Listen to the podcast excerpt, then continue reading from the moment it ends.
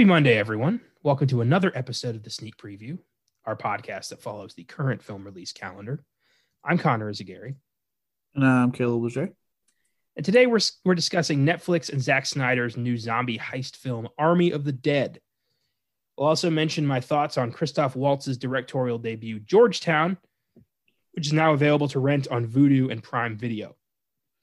But first, let's take a look at what happened last week in film.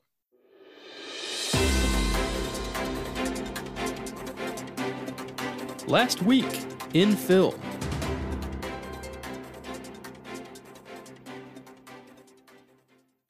First up, new trailers. The second trailer for Respect was released.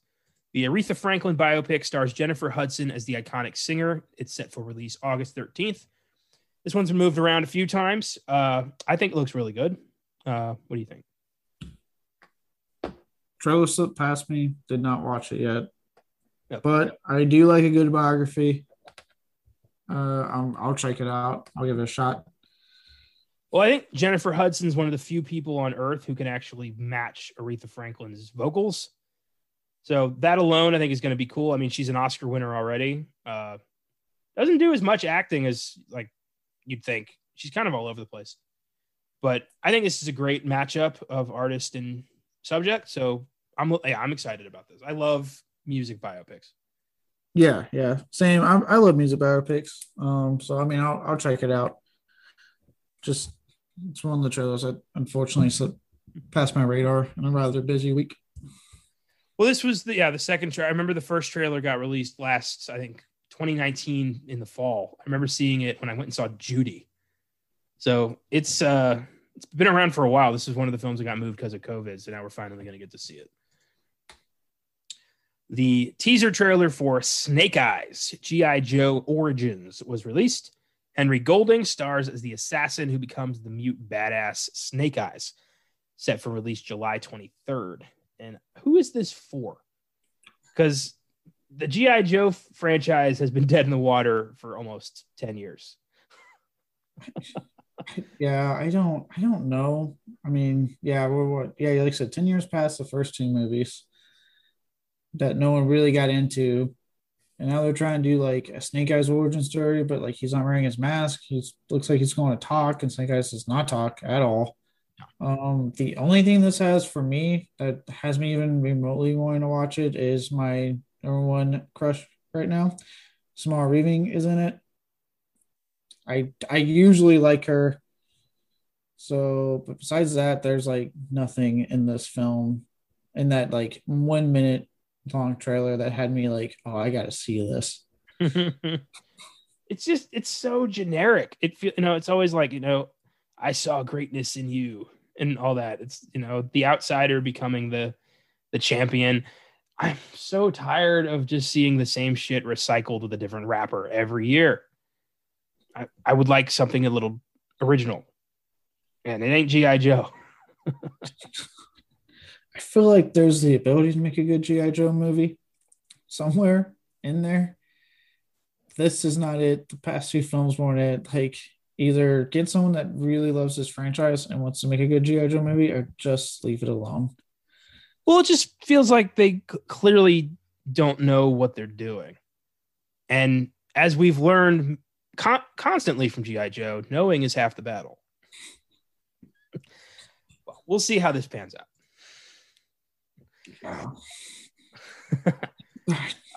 Warner Brothers is developing a remake of the 1983 vampire movie The Hunger. Angela Robinson, producer and writer on True Blood, is in talks to direct the film. And I have not seen The Hunger, uh, but it did help me win uh, Last Fan Standing a few years ago. So I'm going to have to see this movie eventually. Yeah, I, I haven't seen it either. Um, I know it's iconic for David Bowie's part. Yeah. In the movie, I heard he's like really, really good in it. Um, it, I, obviously with the remake coming out, I'll check it out. But I mean, it's like any other remake they announce. I'm always hesitant when they announce it. 'cause I'm like, oh, do we really need to revisit this again? But Yeah. I've been wrong before. Not Nine times out of 10, I, it's, the answer is no. We don't need it. Yeah. And even when it does end up being good, it's never no necessary. It's never something we needed. Yeah, it's never. Yeah, I mean, it's weird. You know, it's weird because you got like I always look at like movies like The Thing and The Fly. Those are two remakes I feel like were needed and are actually surpassed the the '50s originals movies. I have yet to see anything that was been remade from 2003 onward when Chainsaw Massacre and um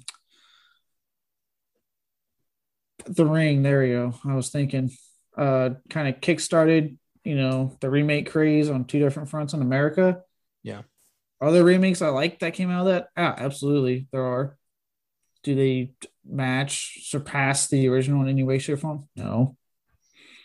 No, they're easy. You know, if they're good, they're still not, you know, great. There's there hasn't been a great remake in a very very long. Yeah, not. I mean, not in the world of horror. No, I. Yeah, no. Well, we'll see. I like vampire movies, so I'll be sure to check out The Hunger at some point. Probably pop up on the show, the other show, the other other show The other, other, other, other show. soon. Um, spoilers. A biopic of Cher is in the works at Universal. Oscar winner Eric Roth is writing the script, and the Mamma Mia team is producing. So we're getting to share a movie, folks. Honestly, surprised we haven't had one already. If I'm just being honest. I bet you a million bucks they're gonna call it "I Got You, Babe." Oh, oh, yeah. I don't know enough Cher songs to come up with another title. So If I could turn back time, believe they're not gonna call it "Gypsies, Tramps, and Thieves." They're not sure as hell not gonna call it "Half." Brothers." You know, thinking about these biopics and the fact that they named them based off like you know a hit song. Can you imagine when they start touching like Slipknot or Rob Zombie? Like presenting Dragula coming to a theater near you. They should, if they had any balls, they would call the Rob Zombie bio- biopic "Ging Gang Gong De Do Gong De Laga Raga," and just confuse the fuck out of everybody. if it was Slipknot, they'd have to do anything past like the second album because they can't conceivably name a movie "People Equal Shit." They should. Oh my god, I'd see that. I don't know anything about Slipknot, but I'd see that. Well, it's it was one of their hit songs, and I'm actually a big fan of that song. I don't know. I mean, we're still, you know, we're in the 70s now. Is kind of the, the area where we're getting biopics of people. You know, Elton John, Queen. Uh, yeah. So hmm. Cher kind of spans decades. She's definitely iconic enough to warrant the biopic. I wonder who's going to play her. I do um, want to. I mean, we're slowly kind of edging past the 70s. I mean, you had the Dirt on Netflix. That's Motley Crue. So we're slowly getting into the 80s. You know, we're working on it. We're never going to get a Nirvana biopic while Courtney Love is alive. Oh, God, no. And it bugs the shit out of me because she. Okay, yeah. Yeah. Not a fan of Courtney Love. So Oh God, no. Ah, yeah, I'm not saying like I, I obviously I get why Cher gets a bar by biopic, but I am looking forward to the day that a lot of the bands I listen to will get it. Grant, even though I know by the time that happens, that means I'm an old fucker sitting in the theater watching it. I know it comes with the territory of wanting that to happen, but I am looking forward to it. I I don't know if I label myself a Cher fan. I did see her live in Vegas. Uh it's free tickets. I'm not gonna turn down free tickets. But um it's a uh she puts on a wild show still to this day. It was, you know, costume change every song. Uh I'll see it. I like true stories. So Yeah, like like I said on the uh, the respect one, I'm I'm down for a good uh, biography movie. You know, I'm, I I like watching them. I know they play flat, play fast and loose with the you know fact and fiction, but hey, you know we expect it's a movie. Life is not exactly as exciting, so well, the last one I saw, I think, was the United States versus Billie Holiday. And while not exactly, you know, it, it stretched a bit, but it was pretty accurate and it was very uh, uh, heartbreaking. Now, I don't know, you know, Cher, I don't know if she's really been, you know, at the forefront of a lot of societal change. I mean, she's kind of just been Cher for four decades, five now. Uh, so I don't know if this movie's necessarily justified, but I'm going to see it. I don't think Elton John's movie was necessarily justified either, but I loved Rocket Man. Get to watch Rocket Man. I do want to see that one. That was fantastic. That's been my favorite of, of this kind of surge of musician biopics. Taron Egerton was fantastic. The soundtrack was so cool. It was a musical based on Elton John's music. It was it's a cool story. And that yeah. man did so many drugs and fucked so many men. It's amazing he's still alive. I like how you specify fucked so many men. Like I think most people know Elton John is gay. no, it's not that. It's just how many he men like that dude fucked like a like three four men a day the entirety of the seventies, like and the eighties. Like I'm impressed. You know what? Good for him. How did he escape? Like AIDS in the forefront of like it's a it's a it's a reasonable question. I mean, the amount of you know fucking that guy did, it's really a, a miracle that he got out of it unscathed. Yeah, that, apparently you can't take AIDS does not kill Elton John. No. Freddie Nothing. Mercury, though, unfortunately, did not escape unscathed on that one. Nope. AIDS cannot take down the Rocket Man or the Pinball Wizard. He has many titles. Uh, if Freddie um, Mercury just fucks a couple of dudes, boom, AIDS. He he he was not fucking a couple of dudes. uh, yeah, he was fucking a lot. he was, yeah. You know, I I can't think of any. He was a killer queen. There you go. Queen. Trying to think of some puns with his songs. Nothing came to mind. At bottom doors? No, that's not a good one. Moving on. Uh, Mark Ruffalo has joined the cast of Yorgos Lanthimos' upcoming Frankenstein reimagining Poor Things alongside Willem Dafoe and Emma Stone. Uh, you familiar with Yorgos' work? You've seen a lot of his films? No. See, I used to be like you. And then Austin made me watch a lot of weird shit. And now here I am, a little bit more learned. I like how you say that I used to be like you. Basically, like me who doesn't watch a lot of Oscar movies and things associated with it. To be fair, he was not an Oscar director until The Favorite came out. So before everything before that has just been weird fucking movies. Okay. Yeah. but it is cool to have a, you know, kind of move on down the chain because Austin and I did many podcasts where I hadn't seen anything about Yorgos. And now here I am having seen a good chunk of Yorgos and you haven't seen any Yorgos. So it feels good. That's good. You know, it's probably going to happen. I probably still won't watch a lot of Yorgos. It's kind of right up your alley. It's weird horror shit. So I think you might actually dig it. Well, you know, if that's the case, I might watch a lot of it then. Like I think the killing of a sacred deer would be one for you. No shit. That's that's one I've been wanting to watch. Sorry, I have heard about that one. That's one I've been wanting to watch. That was odd. The lobster was pretty entertaining. Dogtooth was weird as fuck. And the favorite's just entertaining.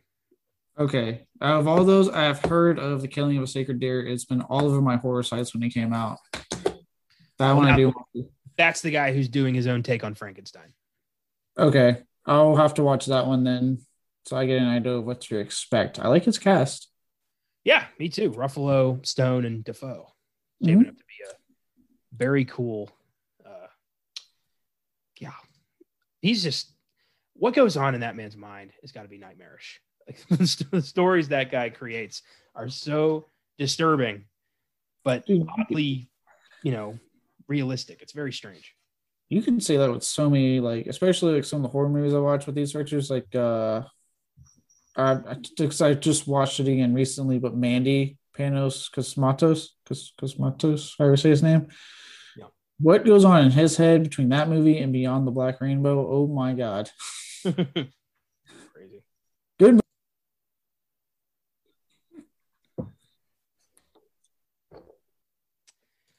Uh, yeah. So Yorgos. Uh, poor things. That'll obviously come up on this show. It'll happen, you know, probably this year. He's pretty fast. Yeah. Uh, I'll check it out. Uh, I don't know how I feel about the flood of Universal monster movie content. that's coming out outside of just what Blumhouse is doing ever since The Invisible Man made the money it made at the box office. But I'll check it out. I'm not that, you know, horror movies now, like especially mainstream, I've been pretty disappointed lately with uh mainstream horror. I'm wait I'm looking I'm waiting for something to really get me again. I have my doubts about The Conjuring 3. You know, James Wan's not helming this one. I'm expecting it to be a bit of a write-off. Yeah. I've I to me the so I've been a horror fan longer and longer. I find a lot more inventiveness and fun in what is the in the indie scene and what comes out independently instead of the big budget studios. Yeah. Like, am I looking? Do I think Conjuring Three looks good? Yeah. What am I more excited to watch though? The fact that Shudder just got PG Psycho Goreman on its uh, service because it's supposed to be a super violent fucking Power Rangers type thing. Yeah, I'm absolutely more down to watch that. yeah, I just have to do, you know, I just have to watch more. It's really the solution to everything. Just watch more, find new stuff, seek it out. Get on Shudder. They fucking kill it with like the festival stuff that does not get big release. Yeah. And they put it on their site. They kill it every time. Absolutely. But also, you know, with horror, and I've I've learned this the hard way. With every great one, there's like 30 terrible movies and it's hard to want to invest that kind of time in a you know when it's not necessarily a sure thing. It's tough especially when you've got so much you have to watch. Yeah i mean it, it's like we were i was telling you before we were like uh recording with like blumhouse right? It's like the studio that gives me invisible man halloween 2018 and all this other great stuff i like. But then on the other end of it it also gives me uh Ma and Black Christmas 2019 and the fucking Fantasy Island movie. Like, how is this the same studio? It just gives me the same fucking two different things completely. I, yeah. Well, like I'm. I think the most recent one I that bummed me out was Separation, which was just such a lame horror film that it almost put me off of ghost movies for a while. I just I want something good, you know. I think everybody should try to make something good if you're going to make something. And that movie just felt like nobody cared. Yeah. What scares me is like seeing the reception to that film and I haven't seen it yet, but seeing the director's previous efforts and the fact that he's currently working on Orphan First Kill, like an Orphan prequel film. Because I actually really like Orphan. It's one I think it's a great horror film. I'm like, oh, he's doing a prequel movie. I was like, one, I don't even need a prequel movie, and two, it's from someone whose track record hasn't impressed me. Uh, I don't know. Yorgos at least is doing original weird shit. So maybe, you know, poor things will kind of get me out of this funk I seem to be in. And today's effort did not help. oh yeah, I'm I'm with you. I saw your review when you posted it. And I know you probably saw mine, obviously. Yeah. Uh we'll get to that. Yeah. Moving on, this intrigued me. Henry Cavill is in talks to star in a reboot of Highlander from John Wick director Chad Stahelski. Uh, okay, I'll take it. If there's any, any movie that can get remade, I think Highlander is a safe one. Honestly, it is. Yeah, Highlander is a fun movie, but it's a fucking joke. Yeah, it's don't get me wrong. I love the movie. You know, Sean Connery, Clancy Brown, because like awesome, awesome movie. But it, yeah, I can, I'm okay with a remake. And with Henry Cavill, who I feel like is finally kind of getting roles that match his talent in like The Witcher and whatnot. And um, obviously Stahelski. Uh, I think it could actually be a really good movie. I think it'd be a really fun Highlander movie we get out of this. Well, yeah, that and the only thing you really have to do to improve upon the original is let Henry Cavill play a Brit and let a Spaniard play the Spaniard.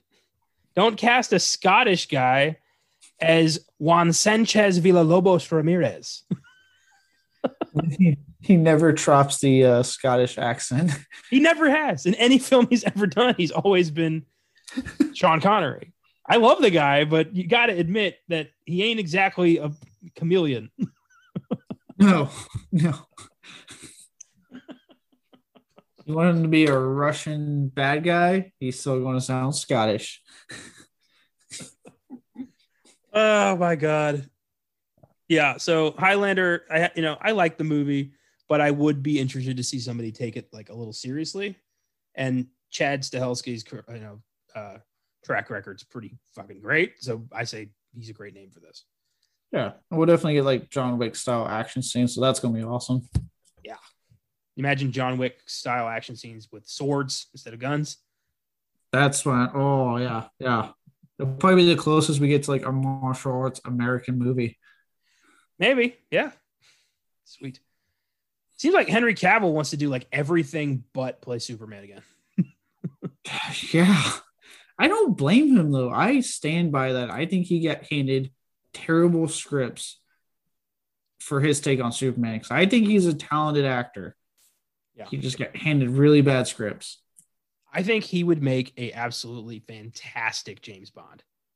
I would be down for that. I would, yeah. Yeah. He's but, got like the build. He could play like a classic 60s kind of throwback Bond.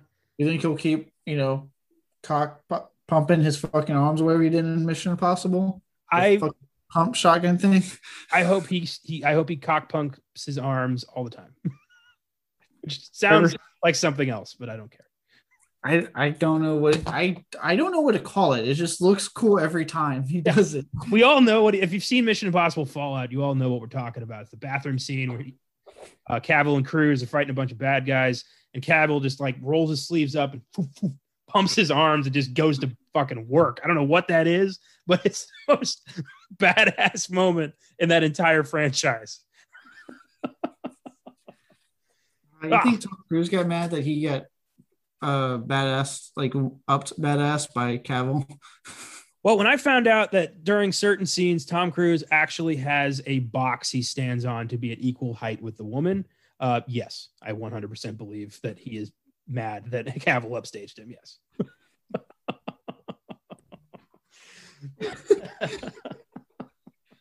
oh, that's beautiful. Nicole Kidman's like six two. Yeah, he, he needs a box.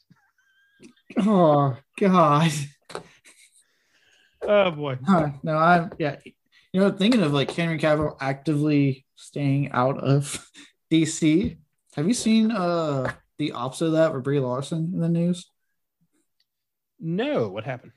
She apparently wants to. She's actively wanting to be in Star Wars and be the most powerful Jedi in Star Wars and then she's actively trying to there's rumors circulating that she wants to be the leader of the avengers in the next incarnation of it for the mcu okay. And some other things she wants to majorly be a part of. And i'm like does she just want to lead like every damn fucking franchise in existence? I I'd, I'd want to. I mean captain marvel is the leader of the avengers. So that makes sense to me yeah, that I just saw that. I was like, man, she is just not stopping. Well, if you were gonna, you know, if your agent started tossing around Star Wars, you're not gonna want to play, you know, some bounty hunter. You're gonna want to be a powerful fucking Jedi. I get that. If you're a fan, I get it. Like, I, I think she, I get it, but I think she should be careful because we've seen the internet fucking vitriol that happens, and unfortunately, there's a lot of dumbass internet people that are holding on to interviews she made pre Captain Marvel that are very uh, feminist, like which makes sense in the goddamn movie she's promoting, but nonetheless. Well, uh, that's clearly a want... small bit of society because Captain Marvel was a highly successful film. It was. That's what I'm saying. It was a highly successful. I'm just. I get where she's coming from, but like, please calm down because I don't want to see the internet just go to fucking work. Because I get tired of seeing people act like goddamn idiots on the internet. It's the same people who attacked Gal Gadot for Wonder Woman. It's just assholes who don't like seeing strong women succeed, and that's just you know, there's always going to be those dickheads on the like on the fringe. You remember, you remember those comments? Her boobs aren't big enough. That's not why we watch Wonder Woman. If that's the case, go watch the pornos that exist, buddy. Nah, their boobs aren't big enough either. what were we saying? No. no, I Wonder Woman was good. Wonder Woman 2 sucked. Captain Marvel was okay. I'm excited for the next one. I care about the quality of the film. That's the only thing I care about. Yeah, that's all I care about. I have yet to sit through Wonder Woman 2. not because of the reviews. I'm doing the classic. I got it from Netflix DVD service, and it's just been sitting on my It's a- shelf. It, it's free on HBO Max now. Oh, I got it before it was on HBO Max. Now it's on HBO Max. Yeah. Well, okay. I just have yet to send it back to Netflix for a new movie. I have uh, a certain movie for Oscar Sunday coming up. Yeah, you're not going to get any spoilers here, cinephiles. And I also have Before Sunrise because I haven't seen that. so I still do. Netflix to the mail as well. Nah, I still do it. Physical media thing. There's thousands of movies that aren't available to stream, and I'm not going to pay money to rent all of them. Yeah. And you're talking, if anyone saw our screens right now, you're talking to you guys with humongous fucking physical media collections. Yeah, just because Warner Brothers is phasing them out doesn't mean I'm going to phase them out. This isn't stopping. Nothing Yeah. stops this train. I how long that's going to last because I haven't heard anything about it since it first announced, and no other studio supported them. Well, you know, they said vinyl was dead too, and look at that. Yeah. I don't think the Warner Bros. thing is going to. Uh, I think I don't think it's going to last. I think they're going to be like, ah, no, you want to keep it. Exactly. Anyway, moving on. Kate Hudson and Leslie Odom Jr. have joined the cast of Knives Out 2, which is shaping up to be another awesome cast of various character actors led by Daniel Craig as a Kentucky Fried Detective. uh, yeah, I I'm don't know excited. what that. Yeah, I'm excited. I I love the first one. Weird accent aside on Daniel Craig. Like, I think he just loves playing anything but James Bond. Like literally anything. He's like, I want to do this. And he hates playing James Bond so much. Yeah, I don't understand. Like, I never like look. And this is someone who's not famous, but I've never understood actors that just hate the roles they're playing. They're giving them like all the success and money. I'm sure like the constant fan interactions when you're trying to do everyday life do get annoying. I'm not saying there aren't like creepy weird ass fans out there, but like, dude, this is making you millions. Like, you want to just show a little gratitude? You're playing one of the most iconic characters in cinema. Yeah. hmm, yeah. And you're considered one of the best ones at it too. We should point out. It's not like you're playing it and people hate you. No, you're considered like top fucking two or three. Yeah, he's been bitching since 2006. Like he just it says like I've been trying to get out of this since I got into it. Like you re-upped your contract like twice. Like just you can't have your cake and eat it too. If you're gonna complain about it, stop, you know, re-upping. Yeah, stop doing the movies. If you don't like the service, unsubscribe. but That said, can't wait for No Time to Die. But yeah, I love his movies, most of them. I'm not a quantum fan, but the rest of them I enjoy. So I, yeah, I, I, I want to see No Time to Die more than anything. I've been waiting for that movie for what since Spectre came out, so six years now. Jesus, so. yeah. And then it got what delayed two, three, four times, yeah, somewhere around there. Well, now there's a certain purchase deal, which we'll talk about in a minute, that's going down that might again fuck up the trajectory of this movie. I uh, I know which time I heard about it over the week. Mm-hmm. Ugh. So moving on, John Boyega is returning for Attack the Block 2, a sequel to the 2011 English sci-fi flick that put him on the map. Uh, I've not yet seen Attack the Block. I know it's right up my alley, but I haven't seen it yet. I love Attack the Block, and I've been cock teased with a goddamn sequel for years, and I'm finally getting it. You know who And got cock teased? John Boyega when he fucking signed up for Star Wars. What a jip that was. Yeah, and that I will say, him coming back does scare me a little bit because I don't know if this is like a legit like he's just that excited to be back and when there was a really good script, or he is not having that much luck. Because admittedly, his Star Wars fame didn't really do much for him. Pacific Rim Two, whatever the fuck it was, was not nearly as good as the first one. Um, so I don't know if it's like him kind of coming back to something that launched his career because he needs it right now. Like I, I don't know how to feel about him coming back. I'm just excited that I'm getting Attack the Block too because I really like the first one. I've said it before. Every Star Wars trilogy has one actor whose career actually does go further because of Star Wars. and everyone else's suffers. In the original trilogy, it was Harrison Ford. In the prequel trilogy, it was Ewan McGregor, and in the sequel trilogy, it's Adam Driver. The rest of them are going to fade into obscurity until they get voiceover work for Batman. so, yeah, it's just I don't know why that happens every time, but it does. Sounds like they should stop doing Star Wars movies. or maybe do maybe, you know, put the mold away and try something new. Well, now that uh, Dave Filoni's been named like executive producer of the whole fucking Star Wars franchise, that's to happen. Yeah, and like if they keep doing what they're doing with uh, the Mandalorian with their shows, I think they'll be in better hands. I think we'll have a better fucking future for Star Wars because Kathleen Kennedy was apparently not the future for Star Wars. Speaking of, well, I'm going to talk about this now.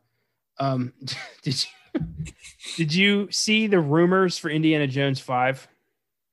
I haven't. Oh God. I hope these are fake. I hope these are fake. If not, if not, no one has learned a goddamn thing. So the rumors are that this takes place in the 60s during the space race, and Indy is going to the fucking moon. Uh, apparently, Mads Mikkelsen plays a uh, Nazi scientist who is brought into the American space program through Operation Paperclip. And he's got like a secret cabal of Nazis who are working to sabotage the space program, and it involves Indy going to space. I don't, I don't know. That's what I'm hearing. I really hope that's just a false rumor because that sounds stupid as shit. it does. Where's the like where's the fantasy element of it? Like is it just Nazis in space? Like is there anything else to this? Uh, I I want that to be fake because what I've been hearing from like uh, Mads Mikkelsen and Thomas Kretschmann and all them, like a lot of actors I really really like, yeah. is that they're excited to do this. Like they sign on to this because they think it's a really good script and that they they like what they want to do with their characters. And I hope to God that means that what we're hearing is just like some jackass trying to spread false rumors on the internet. I fucking hope so. I don't want to deal with another shitty Indiana Jones movie. I thought by getting Lucas away, we'd not do space shit in Indiana Jones, but all right. Does anyone? I mean, there's so many, you know, video game potential story, like Staff of Moses. He went to Atlantis this one time. Like, it's it's possible to, you know, keep going in the religious angle which has always been kind of you know the best thing about Indiana Jones is the way it kind of handles religion. Uh, yeah, well, it's always been more of a when you know Lucas made that one. It wasn't meant to be the space opera that Star Wars was. It was the the fantasy, the serial. People forget that it was based off in this adventure serials of like the 40s and yeah. 50s. It wasn't based off fucking space. No, I think Lucas is very much a one trick pony. And does it always seem like he's in some argument with somebody, but he won't tell you who it is? Doesn't he always seem upset about something? Always, yeah. Every time. Yeah. Like, oh no, I gotta live on my giant ranch with my seven billion dollar payday from Disney. Like not worrying about Star Wars anymore because it's not mine. like, poor me. Yeah oh no, I gotta live on my ranch off this franchise that's made me money for the till the day I die. George Lucas gets on my nerves. I feel like he doesn't appreciate what what he's what his creation has done for pop culture. If anything, it irritates him. uh, um, this was cool. DC has announced an animated Injustice movie is in the works. Finally. Let's not get too excited here. How many things have they announced and don't happen? Animated though, it all happens. Does it? Every time. Oh, okay. Yeah. Yeah. Their animated department is very much aware of what they're doing. So I've got nothing but faith in the animation department. So an injustice movie from them is good news. Okay. Yeah, no, I I saw on uh, Bloody Disgusting actually earlier in the week yeah, I, I think anime is probably the best way to go because you could make an R-rated version of this. Yeah, and I'm Some, sure the fans probably want.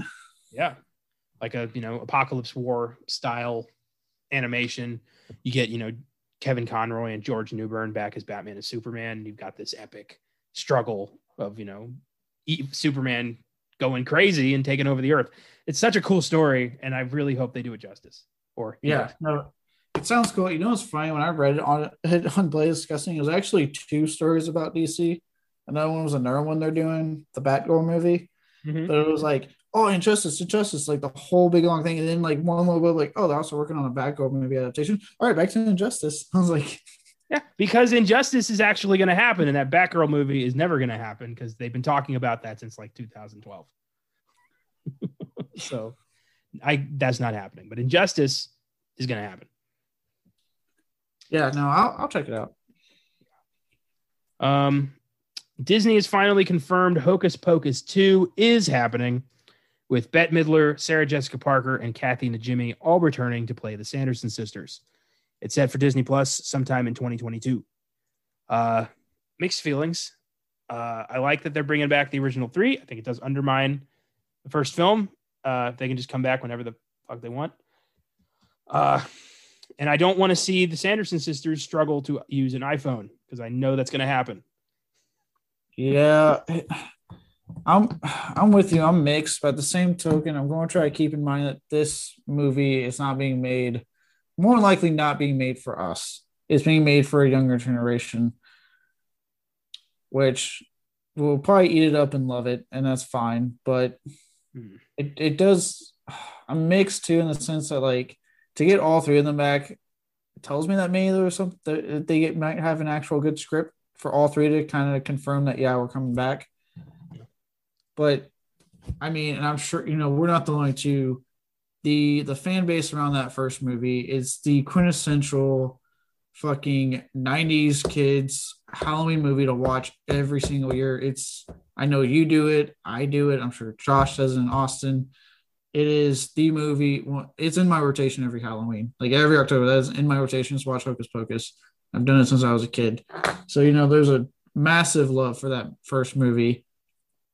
So, on one end, am I curious to see what they do with a new one and to get all three back and give us something for a new generation of younger horror fans to latch on to? Yeah, but at the same time, I like I said, don't want them fuck it up, and I'm worried very much if this won't really be made with us in mind and more for a younger generation. So I probably won't get into it. Yeah, it's gonna be the same people who made, you know, The Lion King again. Like it's just throwing a, you know, familiar property into the grinder and just kind of throwing whatever comes out onto the screen. I'm not okay with that. I don't like that. Yeah. But I also kind of want to see this. I mean, I won't lie in that I didn't get like at least a tad bit excited when I saw the official like title. Like this wasn't some fan made thing. It was the official Disney Hocus Pocus 2. And I was like, oh shit, it's, it's happening. Yeah. Well, you know, I complain a lot about lack of originality and what I want from Hollywood. But in the end, you know, and I've said it many times on all these shows, I am Hollywood's bitch. I admit that. So here we are. Yeah. I wonder if they still try to make jokes about Sarah Jessica Parker being the hot sister now that, you know, they're all significantly older. I I don't mean to sound crass, but Sarah Jessica Parker has never been the hot sister. you know what? I don't think she's attractive like a lot of people do, but I did I do think she looks good in Hocus Pocus. Mm. The witch makeup does it for me. Okay, well, you know, you you have fun with that. Uh, I do. I do. Oh God. Uh, You'll like this original Leatherface actor Gunnar Hansen's book, Chainsaw Confidential, which told the story of the crazy difficult production of the original Texas Chainsaw Massacre, is being turned into a movie. Uh, sweet. Very cool. This whole story is fucking bananas and is definitely worth telling. I'm very excited about this. Uh, yeah, uh, you you got my text. I I was ecstatic upon hearing the news. This I like biographies already, but this is one that I'm really latching on to. Fucking love Chainsaw Massacre, love horror. Mm. It's going to take place in Texas, obviously. So, you know, represent, you know, our state. fucking I can't wait. I'm curious. I can't wait to see who they cast for all these various parts. And it's yeah, it's gonna be oh, it's gonna be awesome. And the tone it says it's gonna be a dark comedy, so it's not they're gonna have fun with it, which I like. So yeah, I'm I can't fucking wait, man. How pissed would you be if the director ended up being Steven Spielberg? Oh,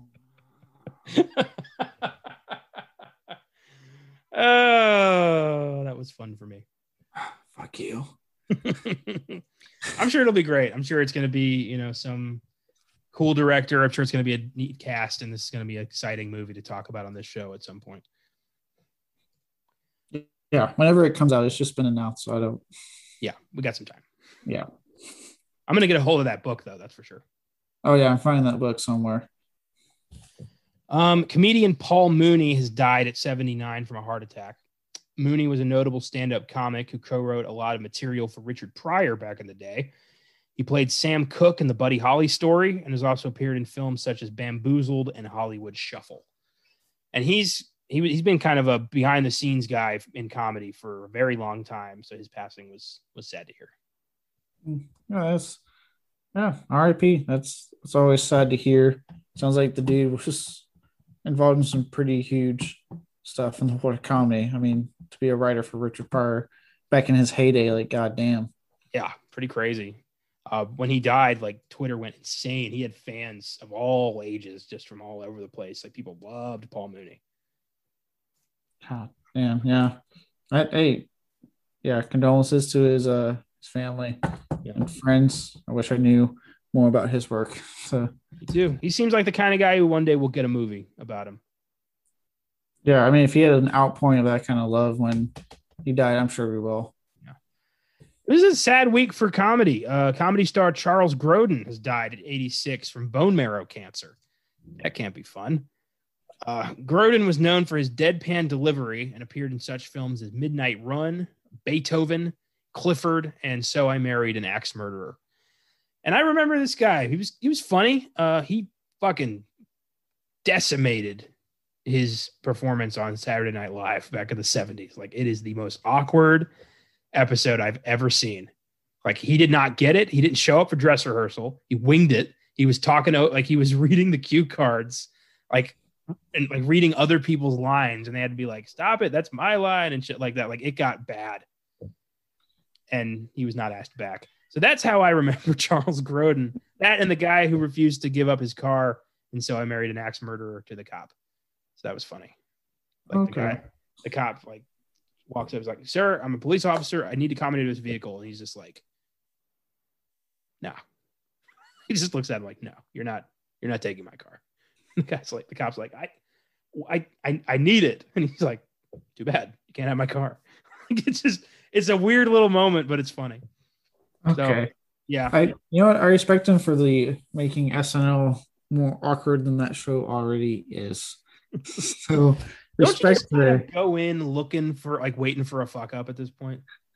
Yeah, like I don't watch that show religiously, and I actually wonder how it's still on the air because I do not think it's funny at all.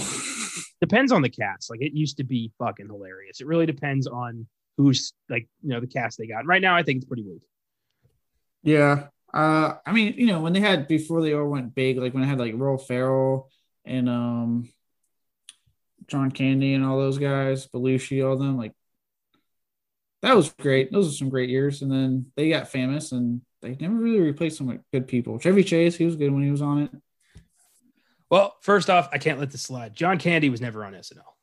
It wasn't. Oh shit, Chris Farley. Yeah. John Candy was on Second City. I know, but so many people have been on goddamn SNL. I lose track. Well, yeah, there's been you know the, the 70s cast and 90s cast. There's there's magical moments.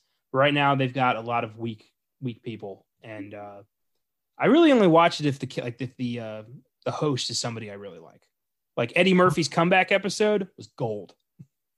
That was funny as hell, but because of Eddie Murphy. yeah. And then I don't know. I've heard a lot of like behind the scenes things with that show, and it not being the best fucking work environment when it comes to jokes. Lot, I think a lot of comedians don't like working on SNL. Well, you're churning out like it's a weekly show. It's fast paced shit. Like they go really quickly on their turnaround. So I I get that that would be a stressful place to work. Mm-hmm. But it's also, you know, so many comedians have come out of that place. So we have so many, you know, awesome careers to thank for that. Like thank that show for. I'm not I'm not doubting like I'm not trying to deny like the great careers we've had out of it, but Mhm. it's just I don't right now what I've seen of the more recent runs, it's like I don't see any if any of those guys somehow broke out and became famous comedians, I would be surprised because none of them really make me laugh that much. I get it. Yep, I'm in. I'm right there with you. It's damn. Have you ever seen the movie A Futile and Stupid Gesture? No. Is that the uh one about National Lampoon? Yeah, it's it's pretty funny, and the creation of National Lampoon led rec- directly into the creation of Saturday Night Live. So that's that comes up in the film, and uh, I enjoyed it. It was a, it was funny. Uh, finally, Amazon is in negotiations to purchase MGM Studios for at least nine billion dollars, which is actually pretty small potatoes considering Disney acquired Fox for like seventy-one billion. Uh, MGM actually a lot of people are saying like you're over like you're overvaluing that. Like people have said like five, six million dollars easy. Nine, nine is too much.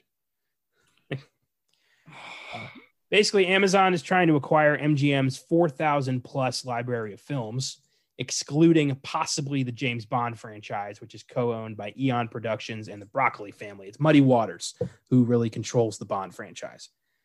That's so if Amazon ends up purchasing MGM, will they get the Bond movies? Probably not. But then who owns the Bond movies then? Who's distributing them? If MGM is out, it really kind of creates a whole clusterfuck for the Bond franchise, which is the It last thing it needs right now. Just give us the movie. It does, and uh, I know horror fans were seeing a bad outcome with that, with the Friday Thirteenth franchise being, you know, a legal case that's drawing a new movie, and I do not, I would not want to see that happen with James Bond next. Oh, 'Cause- God. That Bond, that Friday Thirteenth case has been going on for years now. So God bless this happens with James Bond, and also just to me, I'm not really happy about this because you're, I don't know, it's like I was watching something about I was watching some YouTube about earlier, they made a good point. You're really seeing the death of like the studio system slowly because all the streaming giants are just buying everything or Disney, right? But they have Disney Plus, so you can count as a fucking streaming giant now. Like they're just buying everything and buying up these studios. I mean, MGM is one of the last like really like I would say little, more like smaller fucking studios out there, you know, that isn't like Warner Brothers or Universal or something like it just makes me sad. Like we're I feel like the studio system's slowly going away. I don't know if that's a good or bad thing for the future of film. It's certainly uh, historical. I know MGM's been around since the 30s, since the beginning of film. And to see Amazon eat them up like that is weird. It's, you know, it's crazy. And I don't really know what happens next now. Like, where does, you know, if, if streaming really does dominate, what, what is Hollywood even Hollywood anymore? Like, what's being made actually in Hollywood anymore? Anything? I I, do, I don't know. And it's such a weird thing seeing with streaming giants. They make a movie, they tell you it's successful, but they don't tell you the numbers. You have no idea where this success is coming from. Whereas at least with like movies, there is there's numbers. There's things there that you know, okay, it is successful. There's no lying. It's all Yeah. there. So it's like, you know, how does that reflect when they buy these things up and they want to make movies? You know, it's all based off an algorithm now and not that theater box office experience. Well, we're looking at you know the two movies we're going to talk about today. One of them had like a theater release for like three days, and the other one was a Netflix original. That's just the norm now. You know, very few like theater releases even before the pandemic. Like that was starting to die off. And I'm wondering like if the studio, you know, if studios are getting swallowed up by the streaming services like this, what's what realistically what is what is it going to look like in the theaters in the next two three years? Are we still going to be getting like maybe limited engagements or anything at all? I I really don't know. It's a it's an uncertain time. Yeah. And you know, like not I know Nolan was making such a big deal with like Tenet, right? When the pandemic was first signed. And whereas I think he was an absolute idiot because of what was going on at the time. Yeah.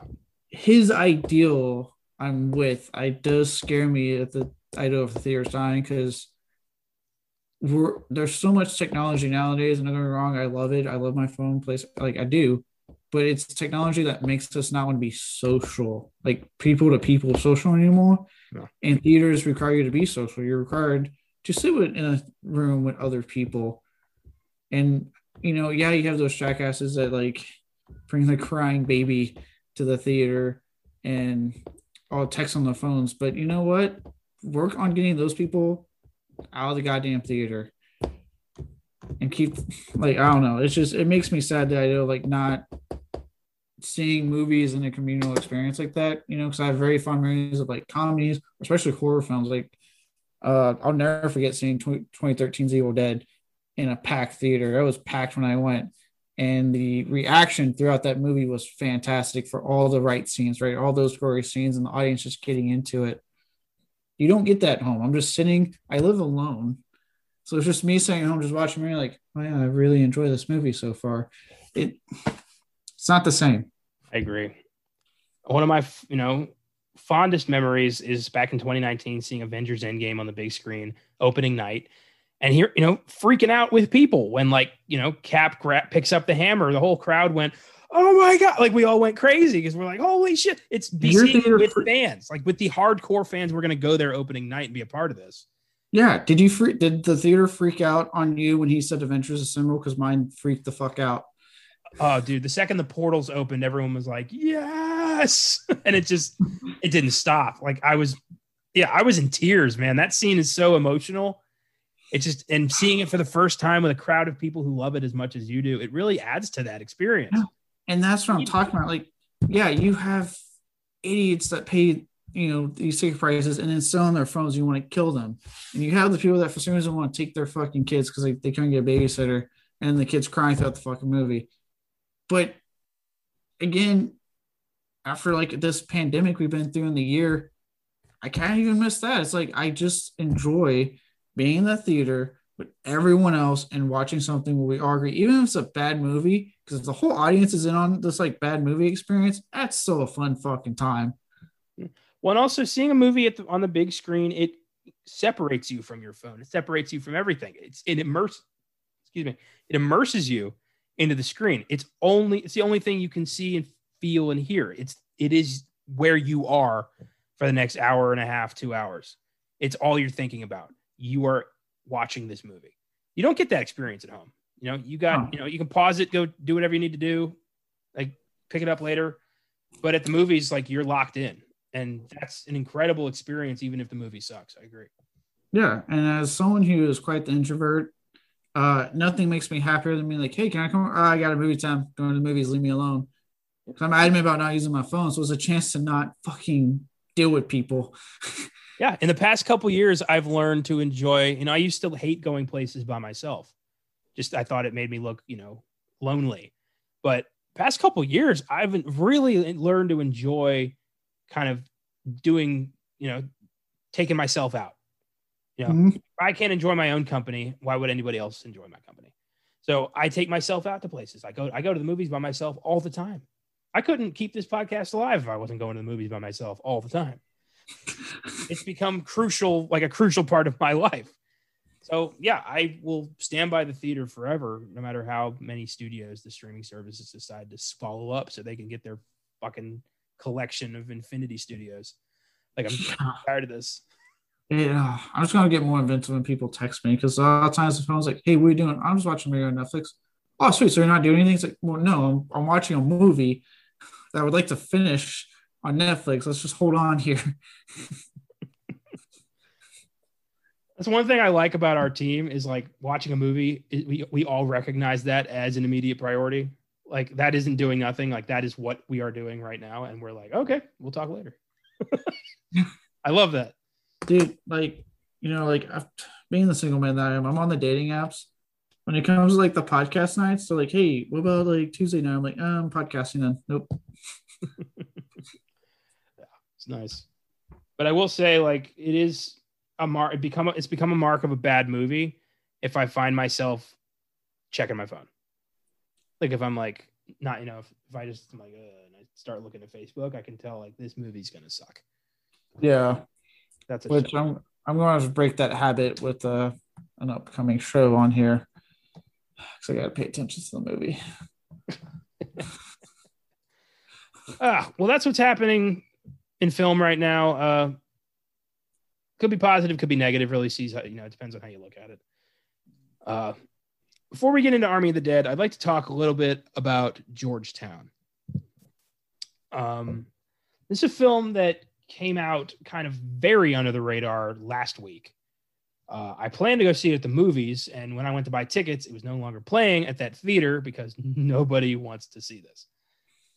Uh, is Christoph Waltz's directorial debut uh, stars him, Vanessa Redgrave, and Annette Bening, and it's a true story of a man named Albrecht Muth. However, the name is changed to Ulrich Mott due to legal reasons, but the story is exactly the same. He is a con artist who cheats and lies his way through the DC elite, lying about his position in various governments and actually getting dangerously close to affecting international policy. Like, and this is a true story. This is a guy who manipulated his way into DC because he wanted to feel important. And he married a rich socialite and may or may not have killed her uh, when she found out what he was really up to. I'll let you see the movie. Uh, in, in real life, yeah, he fucking killed her and he did 50 years. But in the movie, maybe that's not the case. But it's a fairly dull film. I rented it on on Vudu uh, for seven dollars. I figured, you know, nine dollar movie ticket, seven dollar rental. I'm actually saving money on this. Steep fucking rental price, but okay. Yeah, but podcast and it is far from the most I've spent on one of these movies. Minari was 20 bucks, folks. Um, At least you're not, at least you haven't gone the Disney uh, Plus Premier Access route yet. no, I will not. I will not do that. There are always there's always another way when it comes to Disney. But Minari, I needed it then. I split it with Austin, so it worked out. uh, anyway, Georgetown. It's it feels a lot like um like uh there was a certain movie that it had like a lot of similarities to uh it's not popping into my head right now Yes, that movie. Uh huh. uh huh. yeah i'm not explaining this very well i'm well aware of that I haven't seen it, and I so far not sold on this movie. let me find it real quick let me find the movie i was talking about i know that one second yeah highly professional podcasting here folks So far, Psycho Goreman's just the one that's calling me. Georgetown. Um, it's got a vibe of Burn After Reading. That was the movie. Burn After Reading. Have not seen Burn after reading, but okay. Fucking hell, man. Work with me here.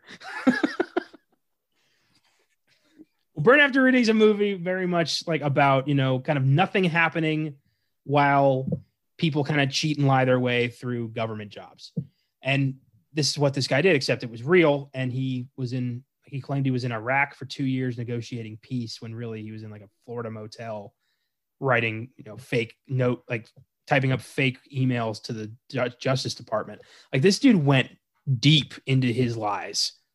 And it was all just so he could feel important and feel valued because he, yeah he was nothing. And Christoph Waltz is really the only one kind of keeping this film together. He's a very talented actor. He's a two-time Oscar winner, and he's definitely got some interesting talent as a director. Uh, still needs a little bit of work. I'd like to see him try something else that gets a little bit more attention. Because this movie uh, premiered at a film festival in 2019 and then disappeared and came out softly last week. so I might be the only human being who's actually watched this. uh, I, I gave it a seven. Uh, it, it it doesn't really tell the parts of the story you want to know. It kind of focuses on Mott as a sympathetic character, which is weird to, about a con man who murdered his wife, allegedly. you know, sympathy. Yeah. It got some funny moments, but mostly it's just kind of cold and d- detached and doesn't really bring anything to the table. Uh, So, you know, it'll probably end up on a streaming service at some point, probably Prime, maybe Netflix, but don't pay $7. I did that for you. So I wasn't going to pay anything for it. So, uh, so that's Georgetown, Army of the Dead. Uh, that this movie has been in production hell since 2007 until Netflix bought the rights in 2019. Uh, actor Chris D'Elia was supposed to feature prominently in the film until allegations of sexual misconduct got him digitally removed from the film and replaced by comedian Tig Notaro, who was never actually on set. They CGI'd her into every bit that Chris D'Elia was supposed to be in, which is actually pretty damn funny. Uh, her dry sense of humor kind of worked with that, considering she's not actually acting with anybody in this movie. Yeah, for what they had to do, I don't understand why Netflix and me just given like an extra like couple of days or something to shoot, like actually shoot her. Uh, she does fine. Um, especially considering it wasn't just like any old sexual allegations that he was fired for. It involved underage females. Mm. Mm, yeah, I'm not saying it's good either way. I'm saying there's definitely like a worse factor, and I yeah, underage pretty goddamn disgusting. Uh, so she does fine with what she was what like the limitations she had. There's just something about this film that feels like it's holding back. Like there's a much better movie in here somewhere. It was in that five minute fucking credit sequence. That was the better movie. the font he used, like the rampant slow mo. Uh, we'll, we'll get to it. Yeah, we'll, we'll get to it. I think we're on the same line on how we feel about this fucking movie. So Zack Snyder directs, and I feel like I personally have talked more about him than any other director on any of these podcasts. And I have done full Filmgazm episodes on Quentin Tarantino, Roman Polanski, David Lynch, and I did an Oscar Sunday on Spike Lee.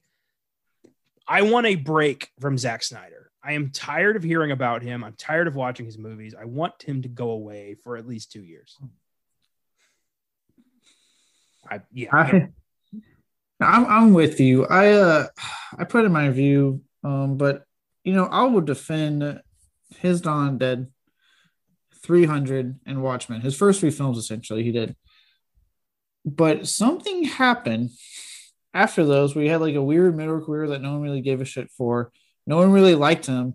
Then he touched Man of Steel, and all of a sudden he got this fervent, just massive fan base that won't shut the fuck up online. And look, I'm not trying to down anyone who likes sex. I have a buddy um, from college who loves Zack Snyder. Power to him. He likes what he likes. I'm happy for him.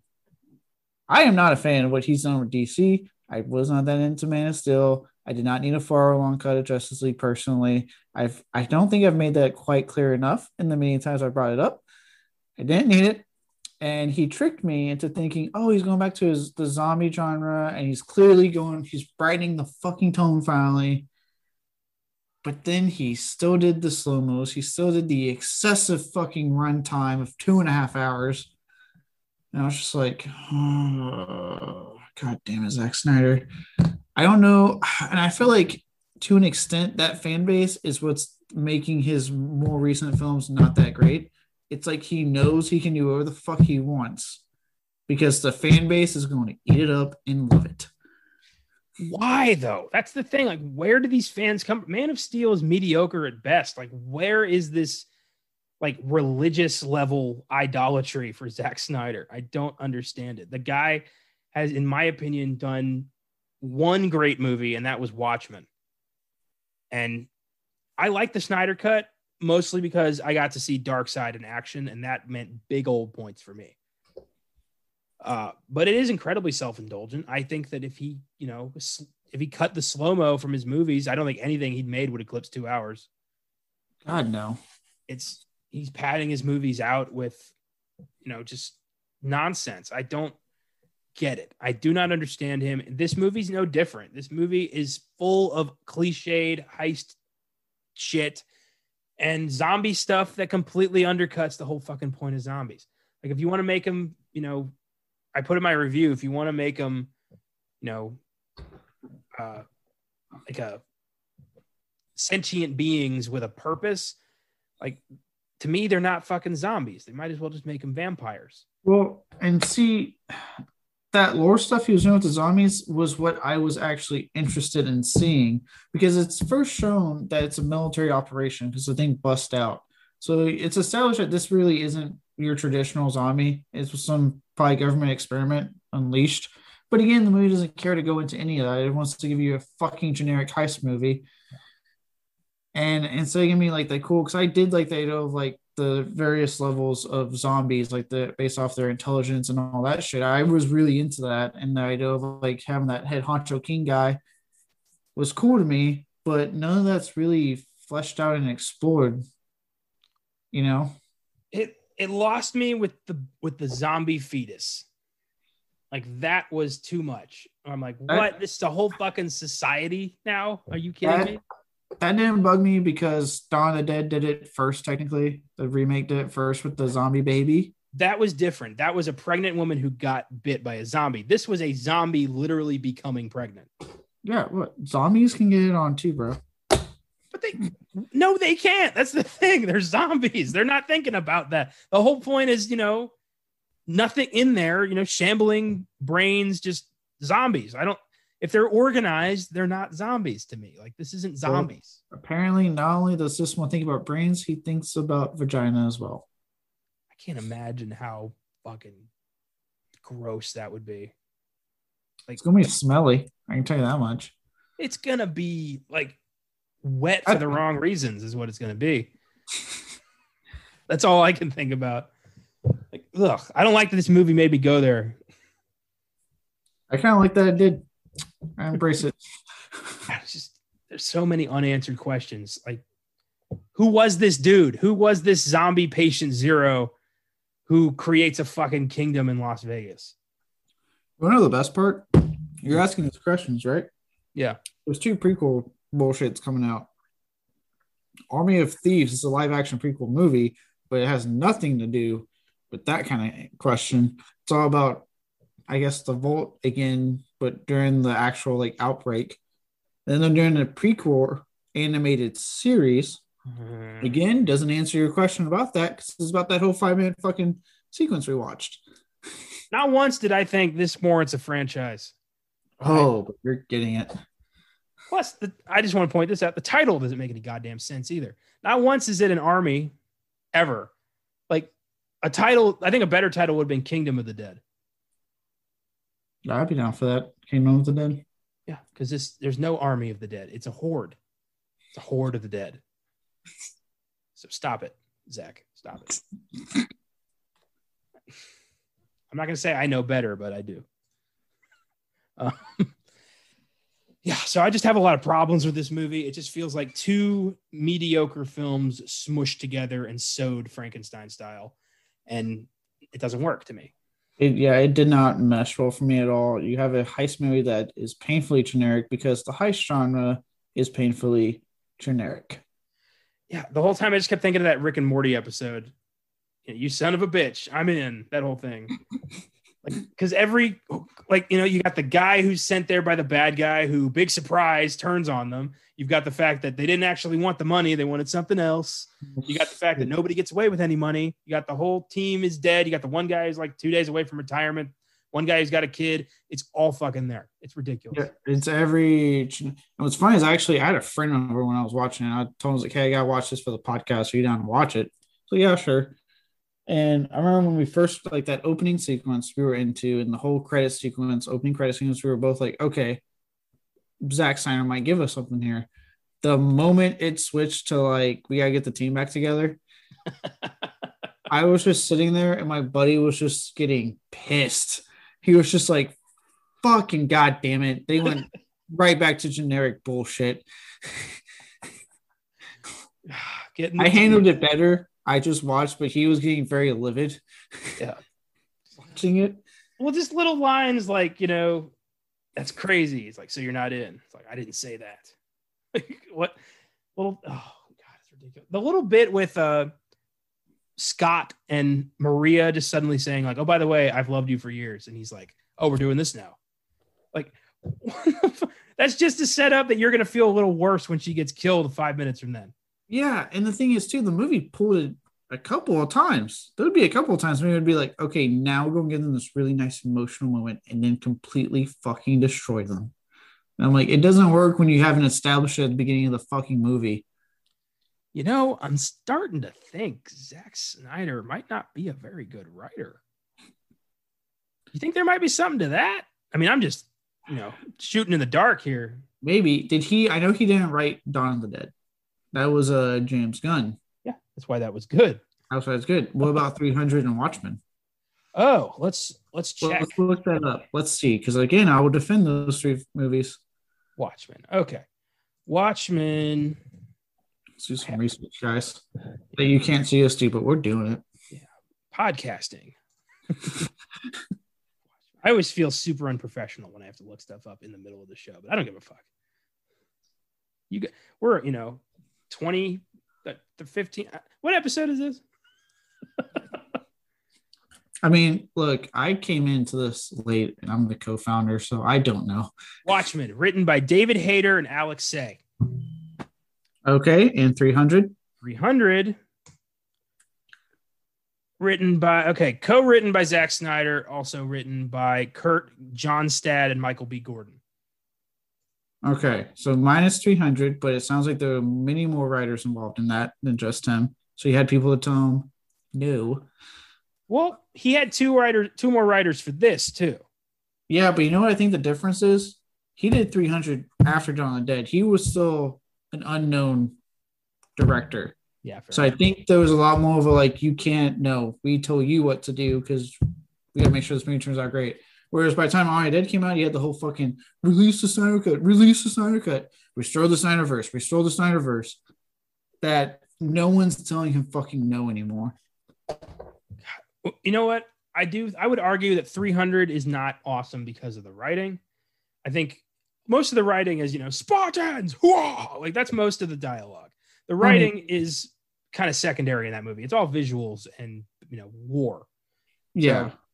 I don't- well, and that's I think also why I didn't like Man of Steel because if you actually look at the behind the scenes for both 300 and Watchmen, he would just bring the graphic novel to set and tell them like this is what we're filming. So like both 300 and Watchmen are exactly from the print to the page. Yeah. Adaptations. And that's why for me personally, when you got time to do Man of Steel and he did what he did with that, I was like, what the fuck happened? I was like, you literally gave me pitch perfect just straight up adaptations of these prior two comics, and you have a chance at fucking Superman, and you don't do a good job with it. because Superman is not a brooding, dark figure. He's a beacon of hope for the world. You got to remember that, Zach. Not every superhero, you know, loses their personality along with their parents. You got to remember that. So, yeah, I, Man of Steel was to build an entire cinematic universe off of that. It, it was doomed to fail from the beginning. Yeah, and you know what? I think that speaks to like going up to you know back to Army of the Dead. This is a guy that I think what I one thing that turns me off is that he takes himself so damn seriously with his work. Because even like I mean, he does inject some more humor into Army of the Dead, but I can't say I was exactly laughing with the use of the humor. Yeah, I I didn't know it was I didn't notice the humor, honestly. I I I wasn't uh I wasn't that drawn in. Yeah, I think the one time I actually like laughed was the scene where they're trying to get past the uh the safe obstacles and the guy has to keep going back down and grabbing zombies. And it's more of the actor than anything. Like his face in that first one, just they had a shooting, he's just like, "Oh, God damn it. I'll be back. Everyone hold on. Uh there was so much but some of the comedy like just like in his past work was so goddamn forced. Like when uh Tanaka is explaining the plan and he says easy peasy Japanesey and the one guy's like I don't think you're supposed to say that. He's like but I'm Japanese. Like was that necessary? Like it was stupid. yeah. And then you know, Tig Notaro did try to save it with her joke, which is a little bit better, but still. And he like we never find out like he never gets any comeuppance Tanaka for setting them up. That's all just kind of left. Well, because Snyder literally kills off the entire cast. Yeah, he does. Like no one came out. The one dude who, by the way, in real life would have fucking died the moment he got out of that safe. That was the whole twist at the end. Oh my god. Yeah. You nuclear fallout doesn't go away in like a fucking hour. You can't just do that. No, that's ridiculous. And he was bit, but doesn't the isn't the transfer like way faster than that? It's way faster, and we seen him fight the dude before he gets thrown to the safe. So the whole time, like, well, when did this happen? Because we saw him fight and then get thrown to the safe. When the fuck did this happen? And it wasn't necessary. We didn't need his epilogue only to have him turn on a fucking plane. Like, what? Yeah, I didn't need it. It was just overly long. I remember thinking, like, when it ended and then they did that, I was like, ah, there's more to the movie. I thought we were finally over. But uh nope, I had to get more. And again, you know, look, I tend to let pass the whole like nuke thing in movies because you know I've lost count of amount of movies. I think that if you get a helo and you go really fast in a helo, and just so you know what I do in the Navy, I can tell you for certain helos aren't that fucking fast.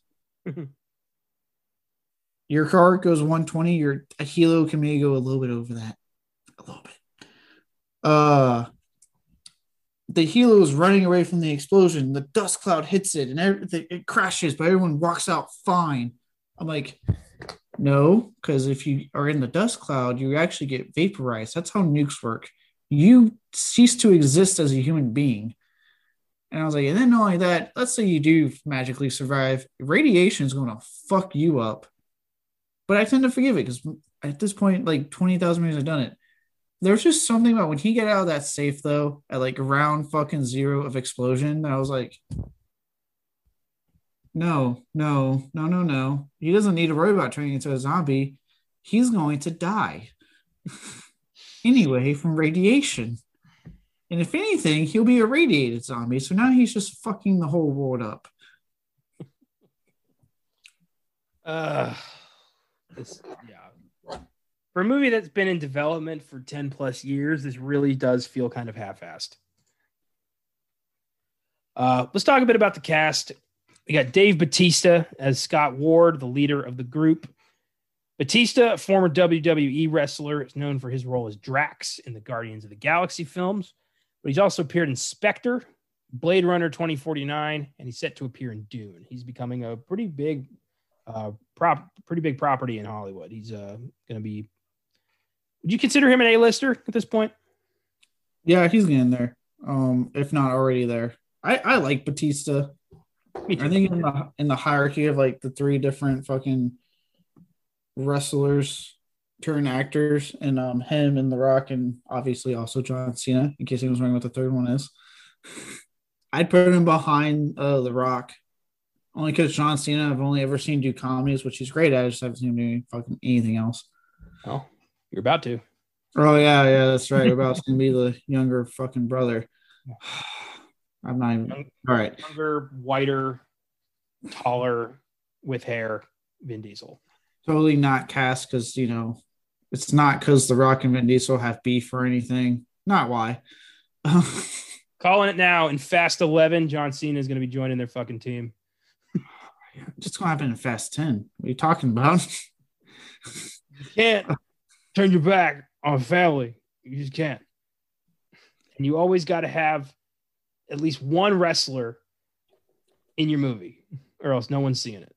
We saw that with one through four. Yeah, no one's paying to see Vin Diesel. You know, he thinks they are. Nobody has gone to the movies to see Vin Diesel since the fucking Iron Giant. yeah. I'm a big Riddick fan, and yeah, I agree with that. Uh no, yeah, I like Dave Batista's all I like him. I like what he does and a lot of stuff. I don't I think the only reason I don't consider him like super A-list now is because he's still occasionally picking mediocre films. Like for every great like Stuber. Huh? Like Stuber? Oh yeah. I haven't even watched that. I I watched My Spy though, and I was like, ugh. Yeah, they all do that. There's no actor who hasn't taken a paycheck gig. Yeah, so I, I'm just saying, like, it seems like he's kind of like in that rock early phase where it was like a lot of uh-uh, so-so films before we finally got what we got now. But he's on. I think he's on his way there with Marvel and yeah, Marvel. Is there a certain film you would kind of pinpoint Dwayne Johnson's turn from wrestler in movies to Hollywood A-lister? I'm trying to think right now. Maybe Fast Five, honestly. When he joined that, gave it the Viagra it needed. when he became that baby oil poured some bitch. Some bitch. It, mm, looking, I'm looking at his career. You know, I think you are right. I think it is Fast Five. Yeah, it's Fast Five. Yeah, I would say Fast Five because that's when I saw him, you know, like pretty much like consistently entertaining as shit films. oh, weird. I can't wait to do F9. It's already grossed 160 million worldwide. Like no, it hasn't. Yeah, 160 mil global uh, before it's even touched America. No fucking way. Yeah. Are you trying? Are you trying to tell me that it wasn't Godzilla versus Kong that saved the box office, but it's gonna be the fucking ninth Fast and Furious movie? Looking like looks like it, yeah. Thank you. You know, fuck me, god damn it. Leave it to John Cena to save the world. Oh, you know it's gonna be Vin Diesel taking all the credit though. Yeah, but we all know who the real hero is here. Paul you Walker. Ha- Good one. You know what's going? You know what? This was going to happen. Vin Diesel is going to think he's the one that's bringing this back, right? And he's saying the box office is really us wanting to see what John Cena brings to this franchise. And then they're going to have beef. He's going to have to get rid of John Cena. Yeah. And then guess who's going to pop over on Hobbs and Shaw? Hobbs and Shaw and Cena, part two. And then Batista is going to join Fast and Furious. He's just got an endless conveyor belt of wrestlers turned actors. What's going to happen when Batista pisses him off? Fucking Triple H?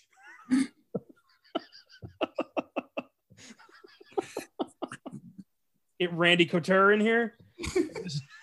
Stone Cold Steve Austin. oh my God. Yeah, right here. Cumulative worldwide gross 162 million 357,000. Jesus fucking Christ. Apparently people really want F9 the Fast Saga. You would have told me in 2001 this Point Break ripoff with Paul Walker and Vin Diesel is going to be a multi-billion dollar franchise someday. I would have told you to fuck off. and here we are. I, dude, if I could travel back in time, I would go to my younger self, and that's the only thing I would tell my younger self. Nothing else, just so you can, I can wrap my head around the fact that one day this franchise is going to be huge, and not just something I watched on TNT when it was on. Invest in Tyrese, Corona, and wrestlers turned actors. Thank me later. It is the only thing that matters 20 years from now. I promise. that Riddick franchise, stop worrying about it. You're not going to get any more movies. Bet on Fast and Furious. Bet on family. Justice for Han, God damn it! It's 2001. Who's Han? That's not important. Just remember the name.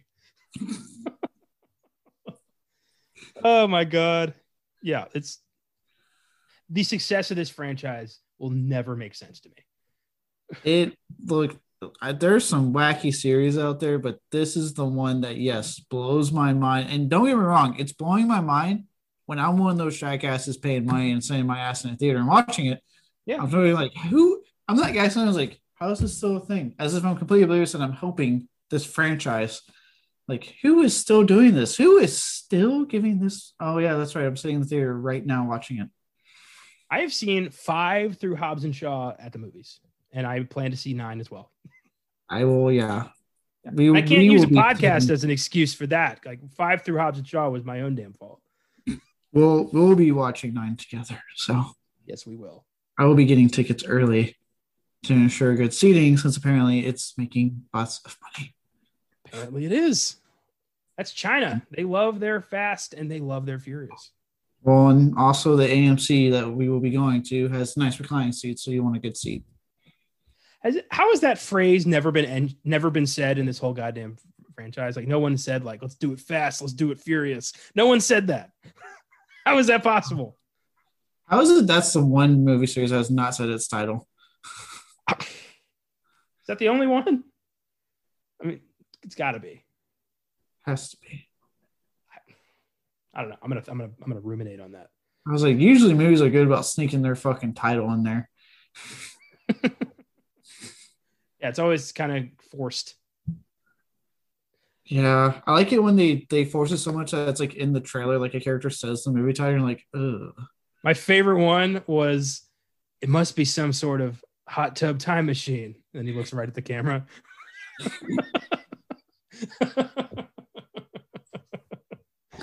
yeah, that's great. Uh, moving on to the cast, Ella Purnell plays Kate Ward, Scott's estranged daughter. Uh, Purnell has appeared in such films as Never Let Me Go, Kick Ass 2, Maleficent, and Miss Peregrine's Home for Peculiar Children. She is English. Oh. And kind of annoying. Uh, yeah. Dad has to blow mom's brains out, and you're mad he wasn't more communicative about it.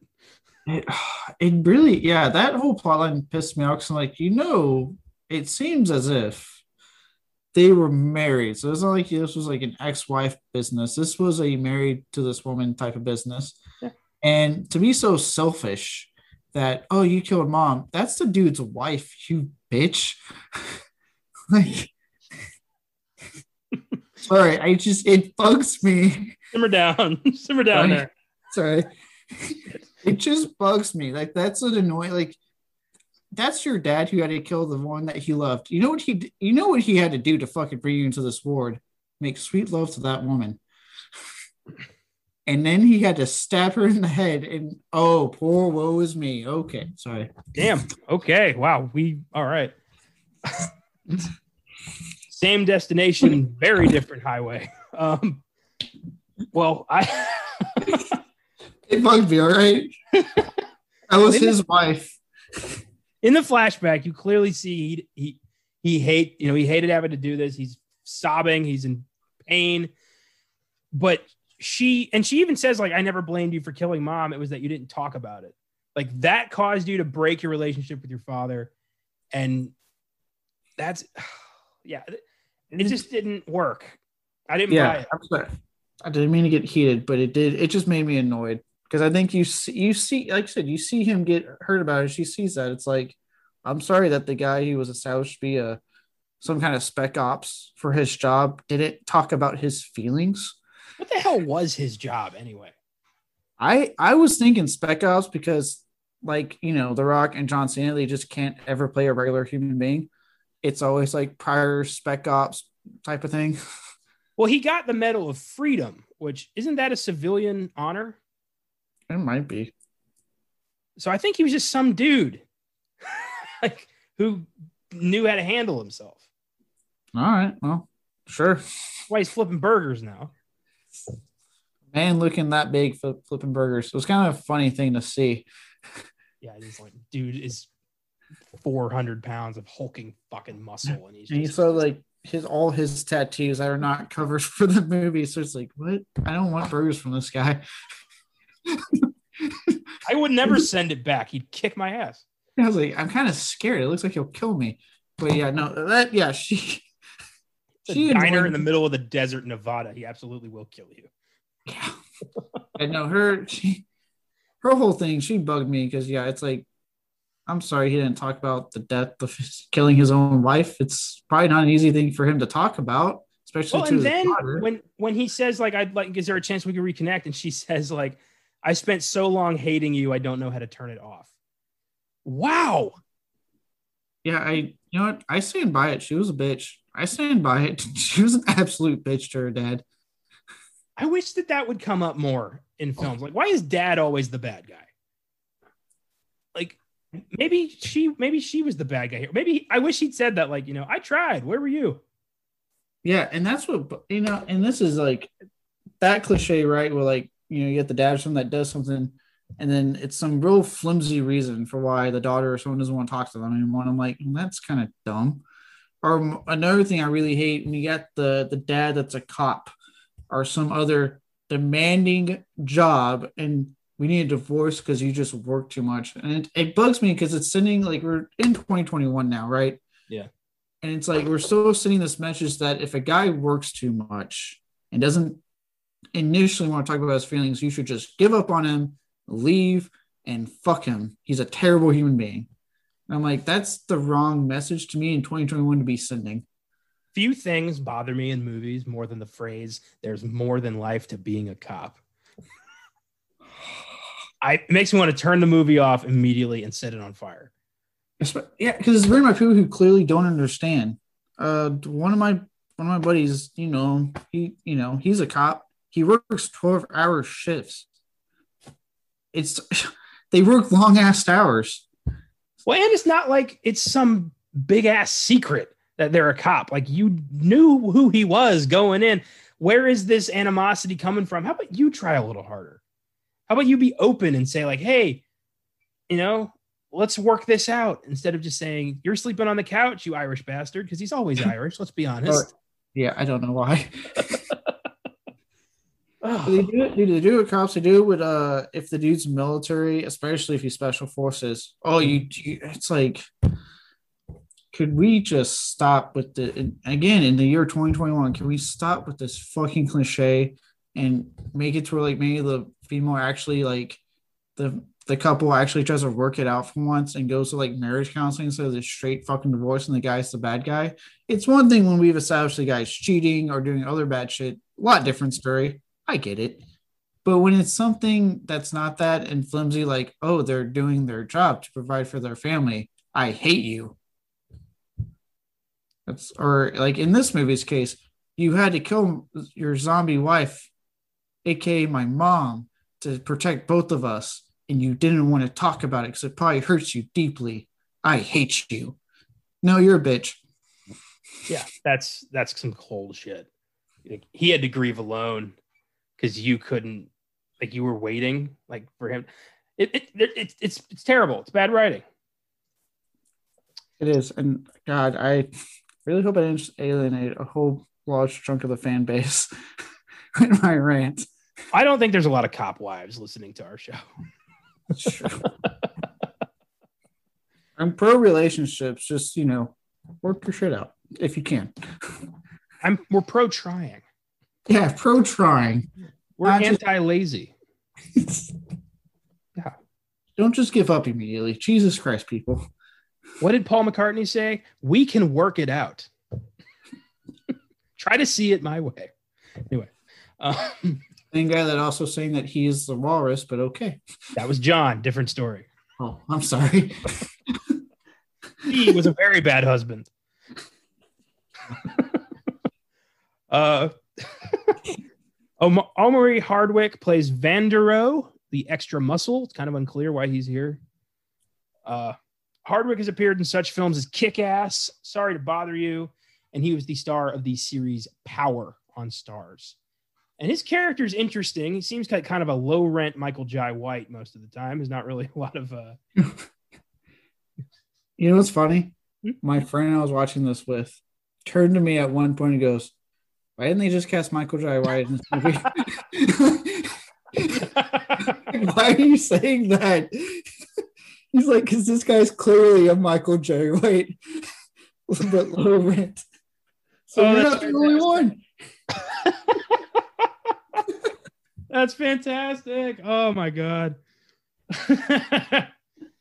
oh boy. Yeah, his his whole character it's kind of just there to quip. Like he doesn't really have much use to the plot. No, and you know, I'll give the actor credit. He seems to be trying. Like I'm not he doesn't he doesn't seem to be trying to phone it. like he actually seems to be trying. Cause like I said, I did laugh when he had to keep grabbing the zombies for the like the trying to break through the bait security, the vault security that part was funny because of his face when he had to go back down and keep grabbing them. But like he then you have moments like where he has that the fucking bone saw chain what the fuck that saw was. Other than the opening little sequence, he never uses it. which just pissed me off. I'm like, you have this awesome fucking weapon to kill zombies with, and you're not. It's used to cut open a fucking concrete wall. Oh my god. I think it's weird that Sean Spicer had a cameo in this. Yeah. yeah, that was weird, especially in like a really like big cast. Because movie had a big cast. We did not need any cameos. He had a fucking toupee on, like it was completely unnecessary. Like debating the rights of zombies, like that's gonna be a thing. Nuke them, shoot them, they're dead. We've all seen zombie movies. In real life, this should be taken care of super fast if we all know what to do. Yeah, in real life, I don't think we would have waited four fucking days to nuke. We've been like, yeah, just nuke it, get down with it. And I, also, you had it walled. I don't think a nuke was the answer. You could have just regularly bombed the city. That's right. There was no immediate need to nuke this place. or you know, yeah, you could have done some drone, uh, drone strikes, or maybe some like a very elite, like big team, and like anything other than nuking the city and having permanent fucking nuclear fallout in Las Vegas of all places. Yeah. Um, Ana de la Reguera plays Maria Cruz, Scott's old flame, apparently. Uh, Reguera has also appeared in such films as Nacho Libre, Cowboys and Aliens, and she appeared in such shows as Narcos, Power, and Goliath. And her character immediately loses so many points, and she's just like, "I came here for you because I love you." Like, yeah, at first, you know, I didn't mind her character, and then they did the random like, "We gotta get a love story in before we uh before we kill her off," and I was like, "God damn it!" Completely unnecessary and his reaction, like, I thought I fucked that up for good. Fucked up what? Nobody's talked about any of this shit till now. no one's talked about it. It hasn't been established. I feel like I really feel like Batista was trying hard, but just not a great script. Like trying to salvage something here. That man's face is so tight. Like it always feels like his skin's about to tear open. You know, he's got I don't know the way his head looks is just like like it's just so I don't know. There's something about it's him. So jacked. It's just muscle and tight. I've never seen a jacked face before. like that's the only explanation. The dude's just jacked in the face. A lot of uh face workouts. How do you even what do you do? I'm just picturing like just slamming a fucking like barbell into your face. And that's probably not a good idea. not really. um Matthias Schweighöfer, I'm not German, plays Dieter, the most German German who ever cracked a safe in Germany. this appears to be one of his first American productions because most of his IMDb page is in German. I mean, God damn it. It's I always hate characters whose nationality are their only personality trait. Yeah, and he's a case where like he's trying to be an air comic relief, but he was just more annoying than anything. Yeah, it's when he starts doing that weird little dance in the vault, and then it's just like, I'm sorry, like, ugh, so annoying annoying. Then like he keeps trying to like ask the questions during the meeting to be funny. I was like, not laughing. No. Ugh, unnecessary. Uh, Nora Arnezeder plays Lily. Yeah. Sorry, real quick before you on her, did you not think his idea to throw the guy into the safe was stupid as fuck? Yeah, that was that was not. I mean, he didn't have a lot of options, granted, but he was he was effectively murdering that guy. I was like, you know, you. I was like, yeah. My buddy pointed out the two. He was like, as soon as like the door, was like, no, you just murdered that guy. Like, if he doesn't escape, he's dying in the safe. I assumed that what was going to happen was the chopper wasn't going to work, and they were all like, we can't get out of here in time. We got to go to the safe, and they were going to like try to ride out the nuclear explosion in the vault. That's what I thought was going to happen. That's what I thought. Because also, if you're throwing, let's say, when he threw him in the safe, right? My next thought was like, oh, he's gonna go in there and close it. No, he's like, let me close it outside, therefore killing myself immediately. And it's like you could have just gone in there with him and shut the door. You didn't need to make it heroic. You literally just could have walked in and like probably have a lot easier time pulling that goddamn thing closed. Uh, I hate when one of these is a bad movie. And also, Uh, th- I feel like they did, why did they even not go with the group? I, I did I miss something? Like they did not. They just separated from the rest of the group randomly. I was kind of checked out at that point. I was I wasn't really paying that much attention. Uh, once you know Martin very obviously and predictably betrayed them, I was kind of like, oh, what a twist, and was you know, I didn't I didn't know. So no, I I, I cannot answer that for you. Okay, because I, I, it seemed like they just randomly were separated from the rest of the group for no reason. Isn't it crazy how nine minutes can last half an hour in movie world?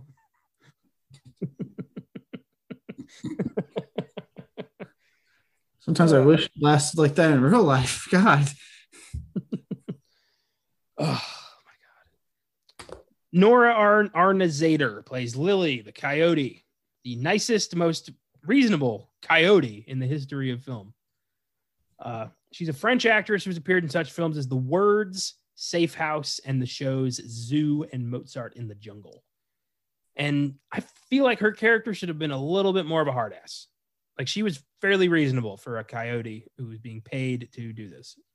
Yeah, well, as soon as it was brought up that that per, that uh, woman she brought over had family, she immediately was like, "Oh, I wouldn't have done it if I had known." It's like you're like the nicest like smuggler I've ever met in film. Like, I, I, your title really does not do you justice. I hated that woman who like went in there to get her kids more money. Like Geeta. She was she died in the crash too, right? I think so. Yeah. So Kate's whole story arc in this is pointless. I almost everyone's story arc in this is pointless. Especially because if you think about it, they know they're about to bomb this bomb that city. Why would you risk going there for money?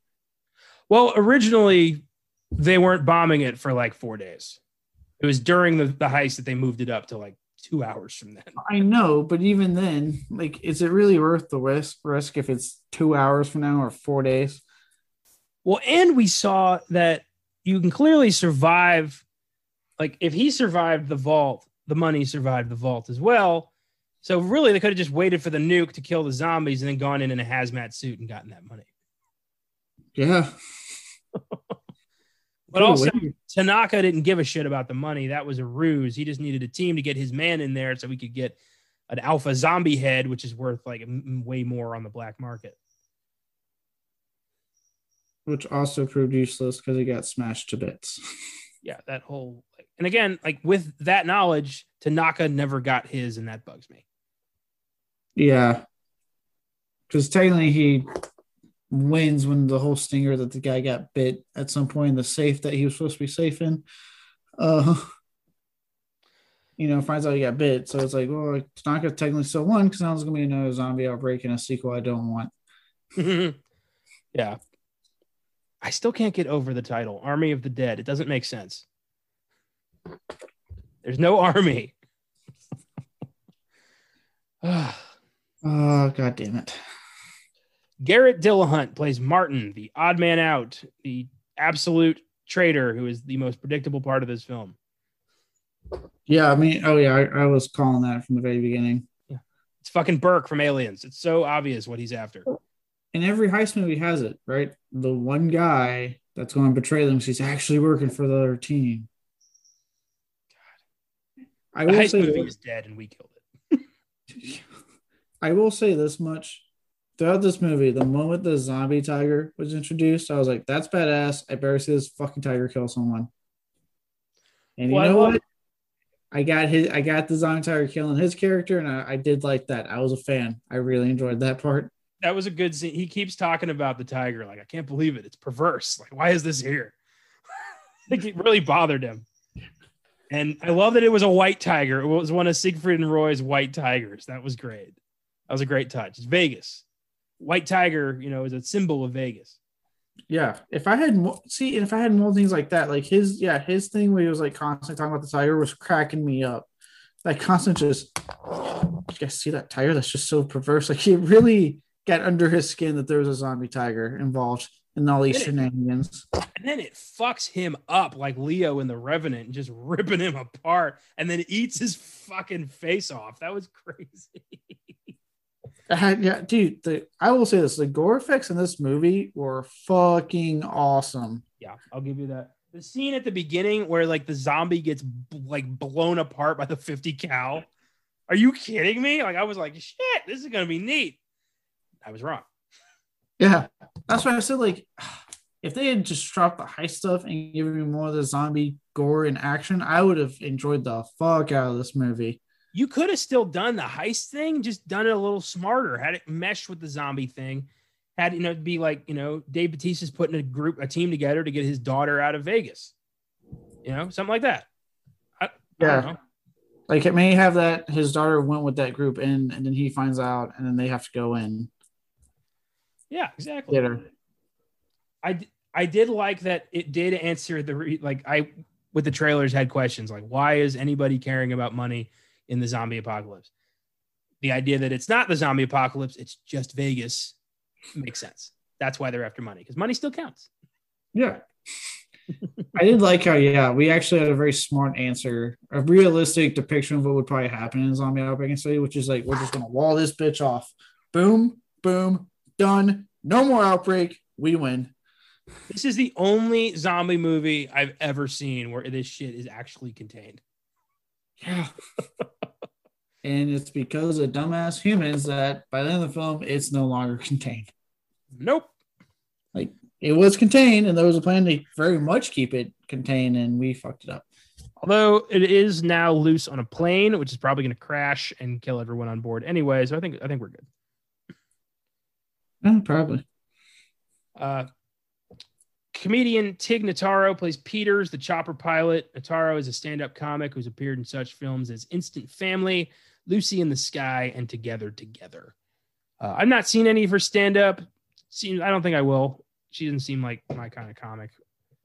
But uh, yeah, she's all right. Kind of forgettable. She does her best with the again the circumstances. It does really bug me that they filmed her the way they did instead of just being like you know, hey, let's me give an extra week to reshoot.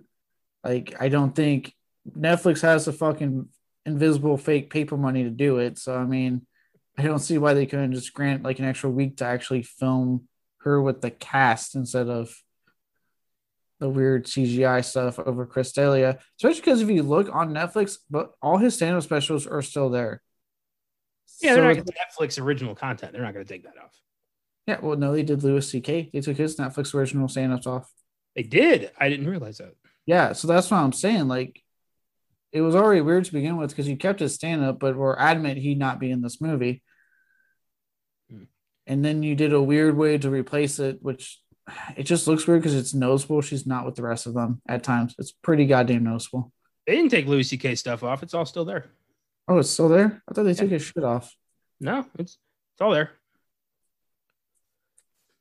Netflix is, you know, money so, for Netflix. They don't care. Well, I mean, yeah, I mean, they can just print their own money, but I mean, if you're gonna replace Chris D'Elia with another, you know, comic under your umbrella, I would have gone with fucking Tom Segura. Because that would have been hilarious to see him as like a chubby helicopter pilot who just doesn't give a fuck. that would have been hilarious. I, I would have been down with that because even before the allegations, I really don't see how Chris D'Elia would have done any good in this.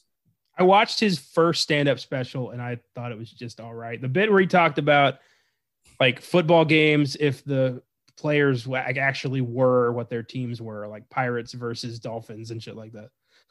like that was funny, but other than that, not really. Yeah, I mean, I've seen all his stand ups I thought it was funny. I did like his joke about r- fucking with the Russians. uh, but I, yeah, I don't see him playing like the Tig Notaro part. Like, I'm assuming she's playing like how they were, it was ran for him. And I can't see him being like this tough, no fucking nonsense, try humor type of dude because he doesn't use try humor in his stand up. Yeah. Uh, it is kind of neat that we can just take assholes out of films and replace them with better people, like digitally now. It is kind of neat that we can do that. It is, but let's perfect it and make it not noticeable that she is not with the rest of that cast. Like they should have, you know, the way they um all the money in the world did it by just reshooting Plummer and Wahlberg and uh, Williams together. That worked. You know, take three days, reshoot it, new movie.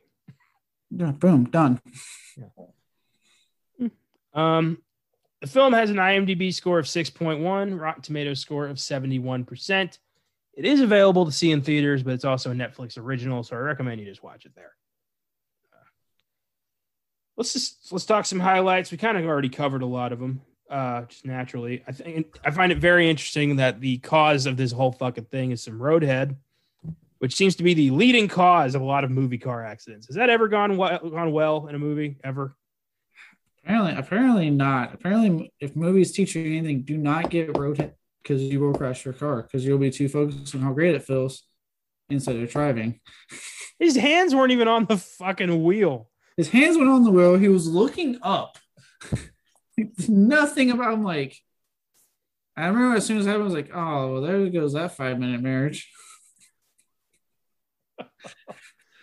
it, I think a lot of the blame is on the military, though. I mean, they weren't paying attention either, and they should have been paying way more attention considering what's going on there. Yeah, they had the dangerous cargo. And it just, I don't know, the thought of going out, like you die with your significant other's mouth down on your dick, and that's how you die. That is how you die. Dude, what about the girl? She's gonna die with a dick in her mouth. That seems way worse. Yeah, it does. Yeah. yeah. You've been married for five minutes, thought you'd give him a good time, and you're dead. just pull over and enjoy yourselves. Like, why? Why do you have to be driving? It's, it's, just wait till you get to the hotel room. Build the suspense, guys. For all you guys out there, let me tell you something. Foreplay goes a long way. So just build it up till you get to the hotel room. And you'll have a great time where nothing's moving, the door is locked. You probably won't die. Love that. Probably. Not a lot of faith in Vegas. no, not in Vegas. I'm just picturing you on like a Nova, the more you know, just like, listen, guys, foreplay goes a long way. and like winking at the camera. Some TED talk.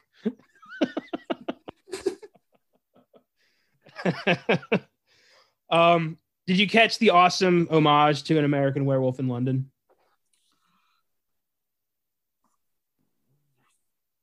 So there's two soldiers when they're running from the package and one of them trips and the other guy's like you scared the hell out of me. And he's like just help me up will you and then he gets attacked. Same dialogue from the first attack in american werewolf oh shit i know that yeah i recognized it immediately i was like that's one of my favorite movies i was like that's fucking jack and david right there god except that's a better movie uh, again you know what? The gore, I'll give it credit. I don't know if it was just me, my fucking TV, or what, but was it kind of hard to see in these fucking dark scenes in the beginning? Oh yeah, I had to. Yeah, I had to shut the curtains and just kind of create an environment just to see. Okay, so it wasn't just me fucking having terrible eyesight or anything. Yeah, it was like a bitch to see. Did you notice towards the end uh, when somebody kills a zombie and it's got a fucking robot head?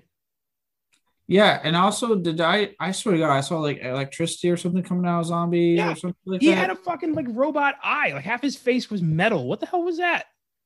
I don't know. That's where like I. It's like they're trying to play with the lore again. It's like established that this zombie was some had to be some kind of military experiment, which would explain the weird shit you see with zombies and maybe why this one can fuck.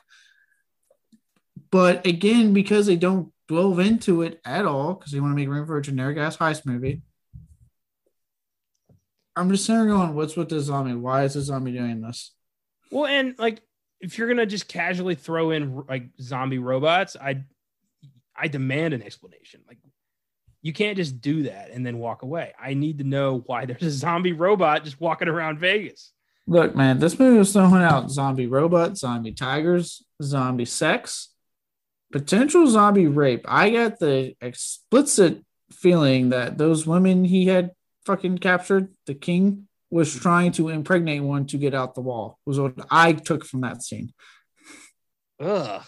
Fuck. I hope not. Because remember, he made a big deal about, oh, my queen is pregnant. And then he had them locked up. So I was like, maybe he's trying to get out the fucking wall. That could just be me being like a weird fucking sicko, but that's what I got from it. So it's like, if you're going to throw these things and these implications, can I get more explanation? Because this is all weird shit you're throwing at me in your two and a half hour long zombie film. yeah. Yeah. Definitely. Smart zombies. What do you think? I'm okay with it. Um, mainly because it is something. If you actually, so if you watch like the chronologically with the George Romero flicks, you had things like Bub and Day of the Dead and Land of the Dead. They could apparently walk through water out the other side. So there was like Romero did play with the idea of like maybe over time, but by over time, years and years and years, zombies can and get some sort of intelligence. Not to the extent we see in Army of the Dead, but some kind of intelligence. It is uh, it's explored in the book that they did, The Living Dead. They was writing, they got finished by someone else. That was it was explored in that book as well. Mm, not see, I Romero's earned earned the right to experiment with smart zombies. Snyder has not. I'm so, not, I'm not yeah. I'm not saying Snyder has. I'm just saying like it. I'm not fully taken out of it because it is. It has been played with by someone like Romero, who's a master. Yeah. I just think this movie at times went too far with it and didn't really build up too much to establishing how there are smart zombies. Well, they all just it felt and looked so much like 30 Days of Night. Like it just had that same tone. And I don't know, I just I like my monsters to be monsters. I don't like when you try to stay like, oh, zombies have humanity and rights too. Like, fuck off. I think had they built up more to how these they were gaining their intelligence. And again, maybe giving more explanation for the head honcho zombie, I would have fallen in for it more. Instead, it was something that was interesting to me that didn't get fully explored. Yeah, I agree. Uh, Snyder, as I learned from Dawn of the Dead and now this film, he really likes Richard Cheese. He used his cover of Viva Las Vegas for the opening credits, and he oh, to yeah. cover of Down with the Sickness in Dawn of the Dead. It's that's right. I I know what you're talking about. Josh showed me. All that is Richard Cheese. I'm familiar with that artist.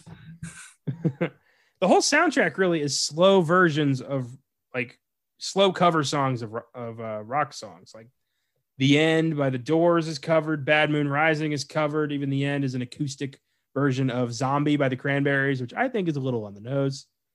A little on the nose, but I also really like Zombie by the Cranberries. So it's, I always get excited when I can hear it.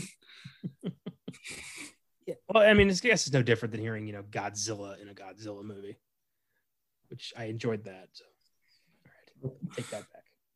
Having a French brand by the name of Gojira. uh, I do enjoy highly. Zombie Tiger was badass. Uh, the whole making a sacrifice to the zombies. I feel like Lily knew a lot about how their culture operated. She knew a lot and then didn't tell them.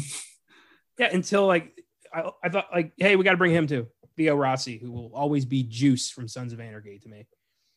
And I think he was in Luke Cage, I believe. Shades. Yes, he was. Yeah. I remember that. Uh, so yeah, he him getting, you know, sacrificed was cool. He was a rapist, asshole. So good for him. I just think it's weird that Lily knew like we need to bring sacrifice and then we got to stay indoors. Like, why would you know all this? Yeah. You're making a lot of assumptions here. Well, it's like, and it's like, if you do know all this, maybe share it with the team before they go in. Because it was like they were finding out they went like, if you have to go inside, then they get inside. What are these zombies? They're hibernating zombies. It's like, why don't you tell people this shit as they're before you go? I gotta say, the sea of hibernating zombies was my favorite part. That was that was a, as hell. That was a nice tense sequence. Like yeah. that was a really nice tense sequence. I was impressed with that. Uh, it's weird to see a zombie in mourning. he just, you know, avenge my queen. He took my baby. Like it's just this is not shit I expected from zombies. His blue baby. Yeah, who like fades away. It was such a little tiny, weird little looking fetus. The fetus looks more human than like human fetuses did. Did you notice that? Yeah. Zombies, are they giving birth to people? What's going on here? I was like, what's happening here? That looks oddly human for a fetus. Uh, Maria getting her head completely turned around uh, caught me off guard because they just had their moment of like, let's hook up after this. And then, ew, that was crazy. Yeah. She went from like, I want this super big masculine man to destroy me when we get back to she literally got destroyed by a different masculine type of man. Zombie. Zombie man. Zombie man. That was that was gross. He fucking exorcisted her head. And she blinked. That that was like ah, got a little bit taken aback by that. Bone po- pop- popped out. Just boop. And Batista like never brings her up again. He's never like, "Oh, my, Maria, my love." He's just like, "Fuck," keeps going. I I don't mean, it's neutral. I don't look. If a woman did that to me randomly, I'd, and then that happened, be like, yeah, okay, no, that really just saved me, huh? Like, like what? It was brought up out of nowhere. It was like, yeah, I'll do this, mission for you, friend, pal, buddy, and then halfway through, I love you. what? And then dead. Then she died. you gotta, you know what? Speaking as a writer, I know I don't like to do this, but I feel like I do it a lot. Fuck it. You gotta build up to these things. You can't just suddenly shoehorn two characters together in the third book because it makes sense for the situation. You gotta build up to it. I don't know why I said third book. That's that, that- that's for me. Anyway, you gotta you gotta build up to it, or else it feels forced, and you don't earn anything. And this very much feels forced because it just comes out of fucking nowhere the whole idea that there are foreign governments after zombie blood because they want to build their own armies is actually kind of neat. It is, and it sounds like that is where the title falls in. Is that they want to build their armies of the dead? Mm-mm. No, no, no, no, no. You, you you don't get to speculate like that with the title. I am going to speculate like that with the title. Because what I'm saying is that that's the movie I wanted to see. No, I call shenanigans. No, you can't do that. Time out. I got no. That's some horse shit. That's a bad title, and we get no further development on that at all, which seems like a very important thing we should know about. I'm really hurt by this title. it's just it's it's it's pointless. It's like there was this all right, there was this Jackie Chan movie I watched a few years ago called Dragon Blade with John Cusack and Adrien Brody. Mhm. It's a movie about a legion of Roman soldiers who end up in China and team up with uh, the, the Chinese soldiers to fight evil Roman soldiers. It wasn't a very good movie. But the point is, the title made absolutely no goddamn sense. There is no blade in the movie. There's no dragons. Like there's no dragon blade. The title never comes up. So ever since then, I have very much detested pointless titles because it really got under my skin in a way I was not expecting. That's a lot of a lot of anger here. You're goddamn right. You would, love what I'm watching now. I'm doing Mani- Maniac Cop one and two, and boy, do they make known that title. You cop? He is a cop and he's a maniac. And Maniac. at one point, you see it in the newspaper where it's like Maniac Cop on the loose, and you're like, oh, okay, yep, yep, there. There we go. See that that makes sense. I like that. I yeah, I don't like bad titles. It's a big hot button issue for me apparently. Look, man, he's talking about the armies of the dead that will be built using the blood of this horde of zombies. Army of the dead. I don't buy it. Not sold. Uh the helicopter finale is pretty neat.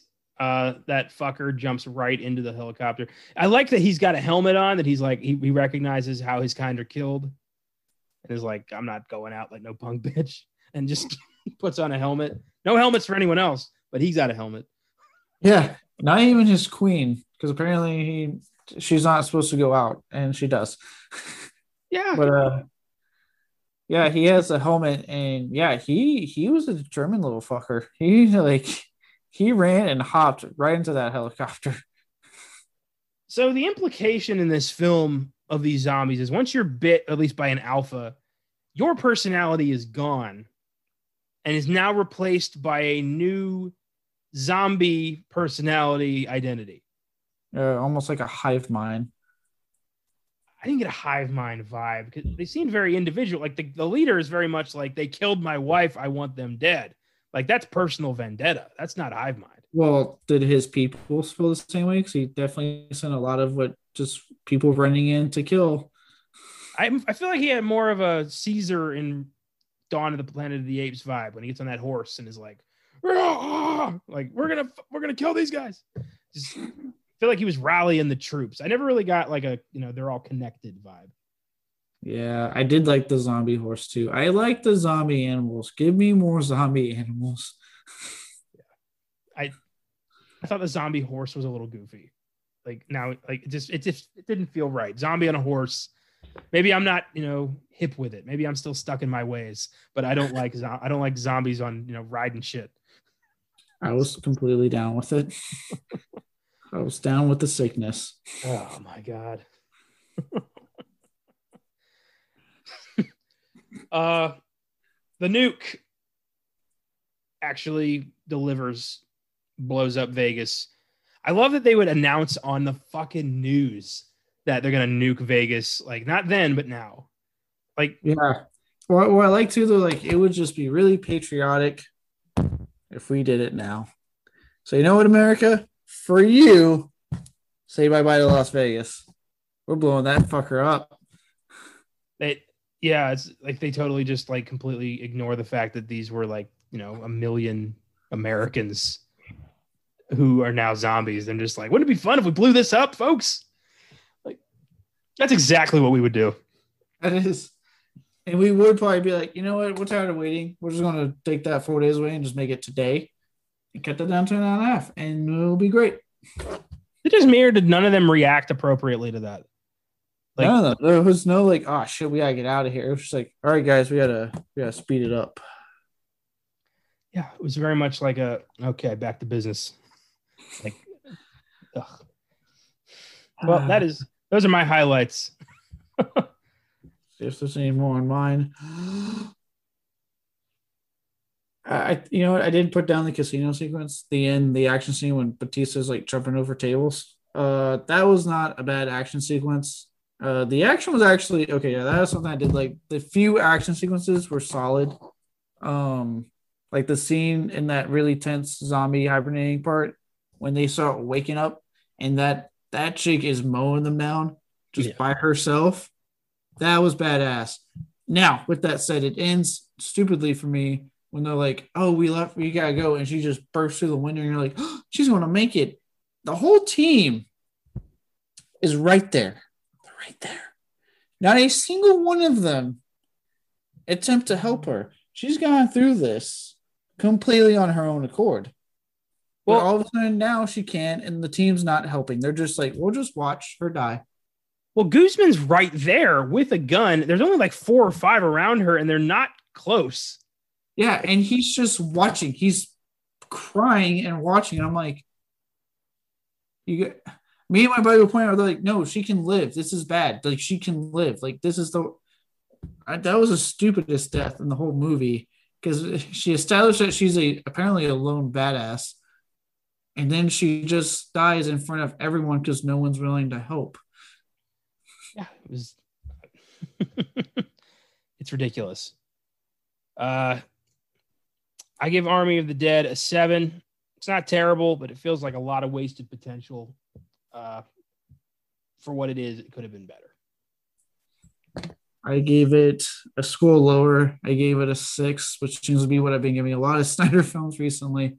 Uh, I don't think the two plot elements, the two genres, if you will, mesh well together. I feel like the zombie stuff, there's a lot left unexplored that I wanted explored.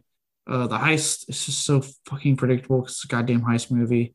Um, and other than like a few moments of some really awesome gore effects, it, you know, the occasional good uh, horror scene you know, a adrenaline filled fun action scene here and there I just was bored by most of the movie. And the cinematography was really weird in this movie. Did it feel weird to you? It felt yeah. weird to me. Yeah. Do you know who the director of photography was? It was Snyder, wasn't? Yeah, it was. Yeah, it was. I was like, everything felt like oddly soft and out of focus for no goddamn reason. The man is a hack, ladies and gentlemen. Uh, prove me wrong. I can't wait to see him fuck up something in space. I just hope he takes a break. I hope it's just like, okay, Snyder, take a break and you know, make an hour and a half movie. That's another thing. Don't I don't need a two and a half hour fucking zombie movie.